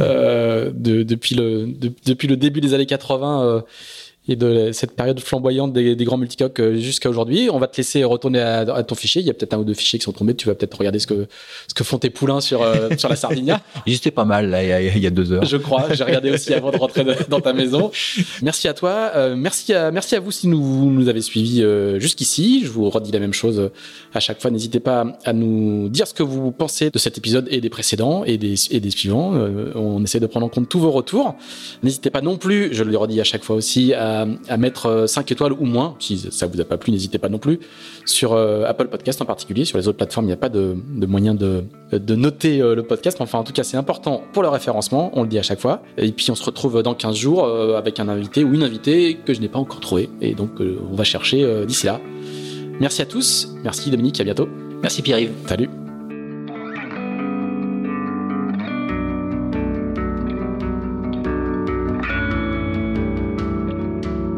Merci d'avoir écouté ce nouvel épisode d'Into the Wind produit par Tip Shaft. Si vous l'avez apprécié, n'hésitez pas à le partager, n'hésitez pas non plus à nous dire ce que vous en pensez, en bien ou en mal.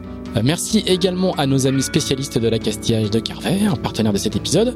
On se retrouve dans 15 jours pour un nouvel Into the Wind. À bientôt!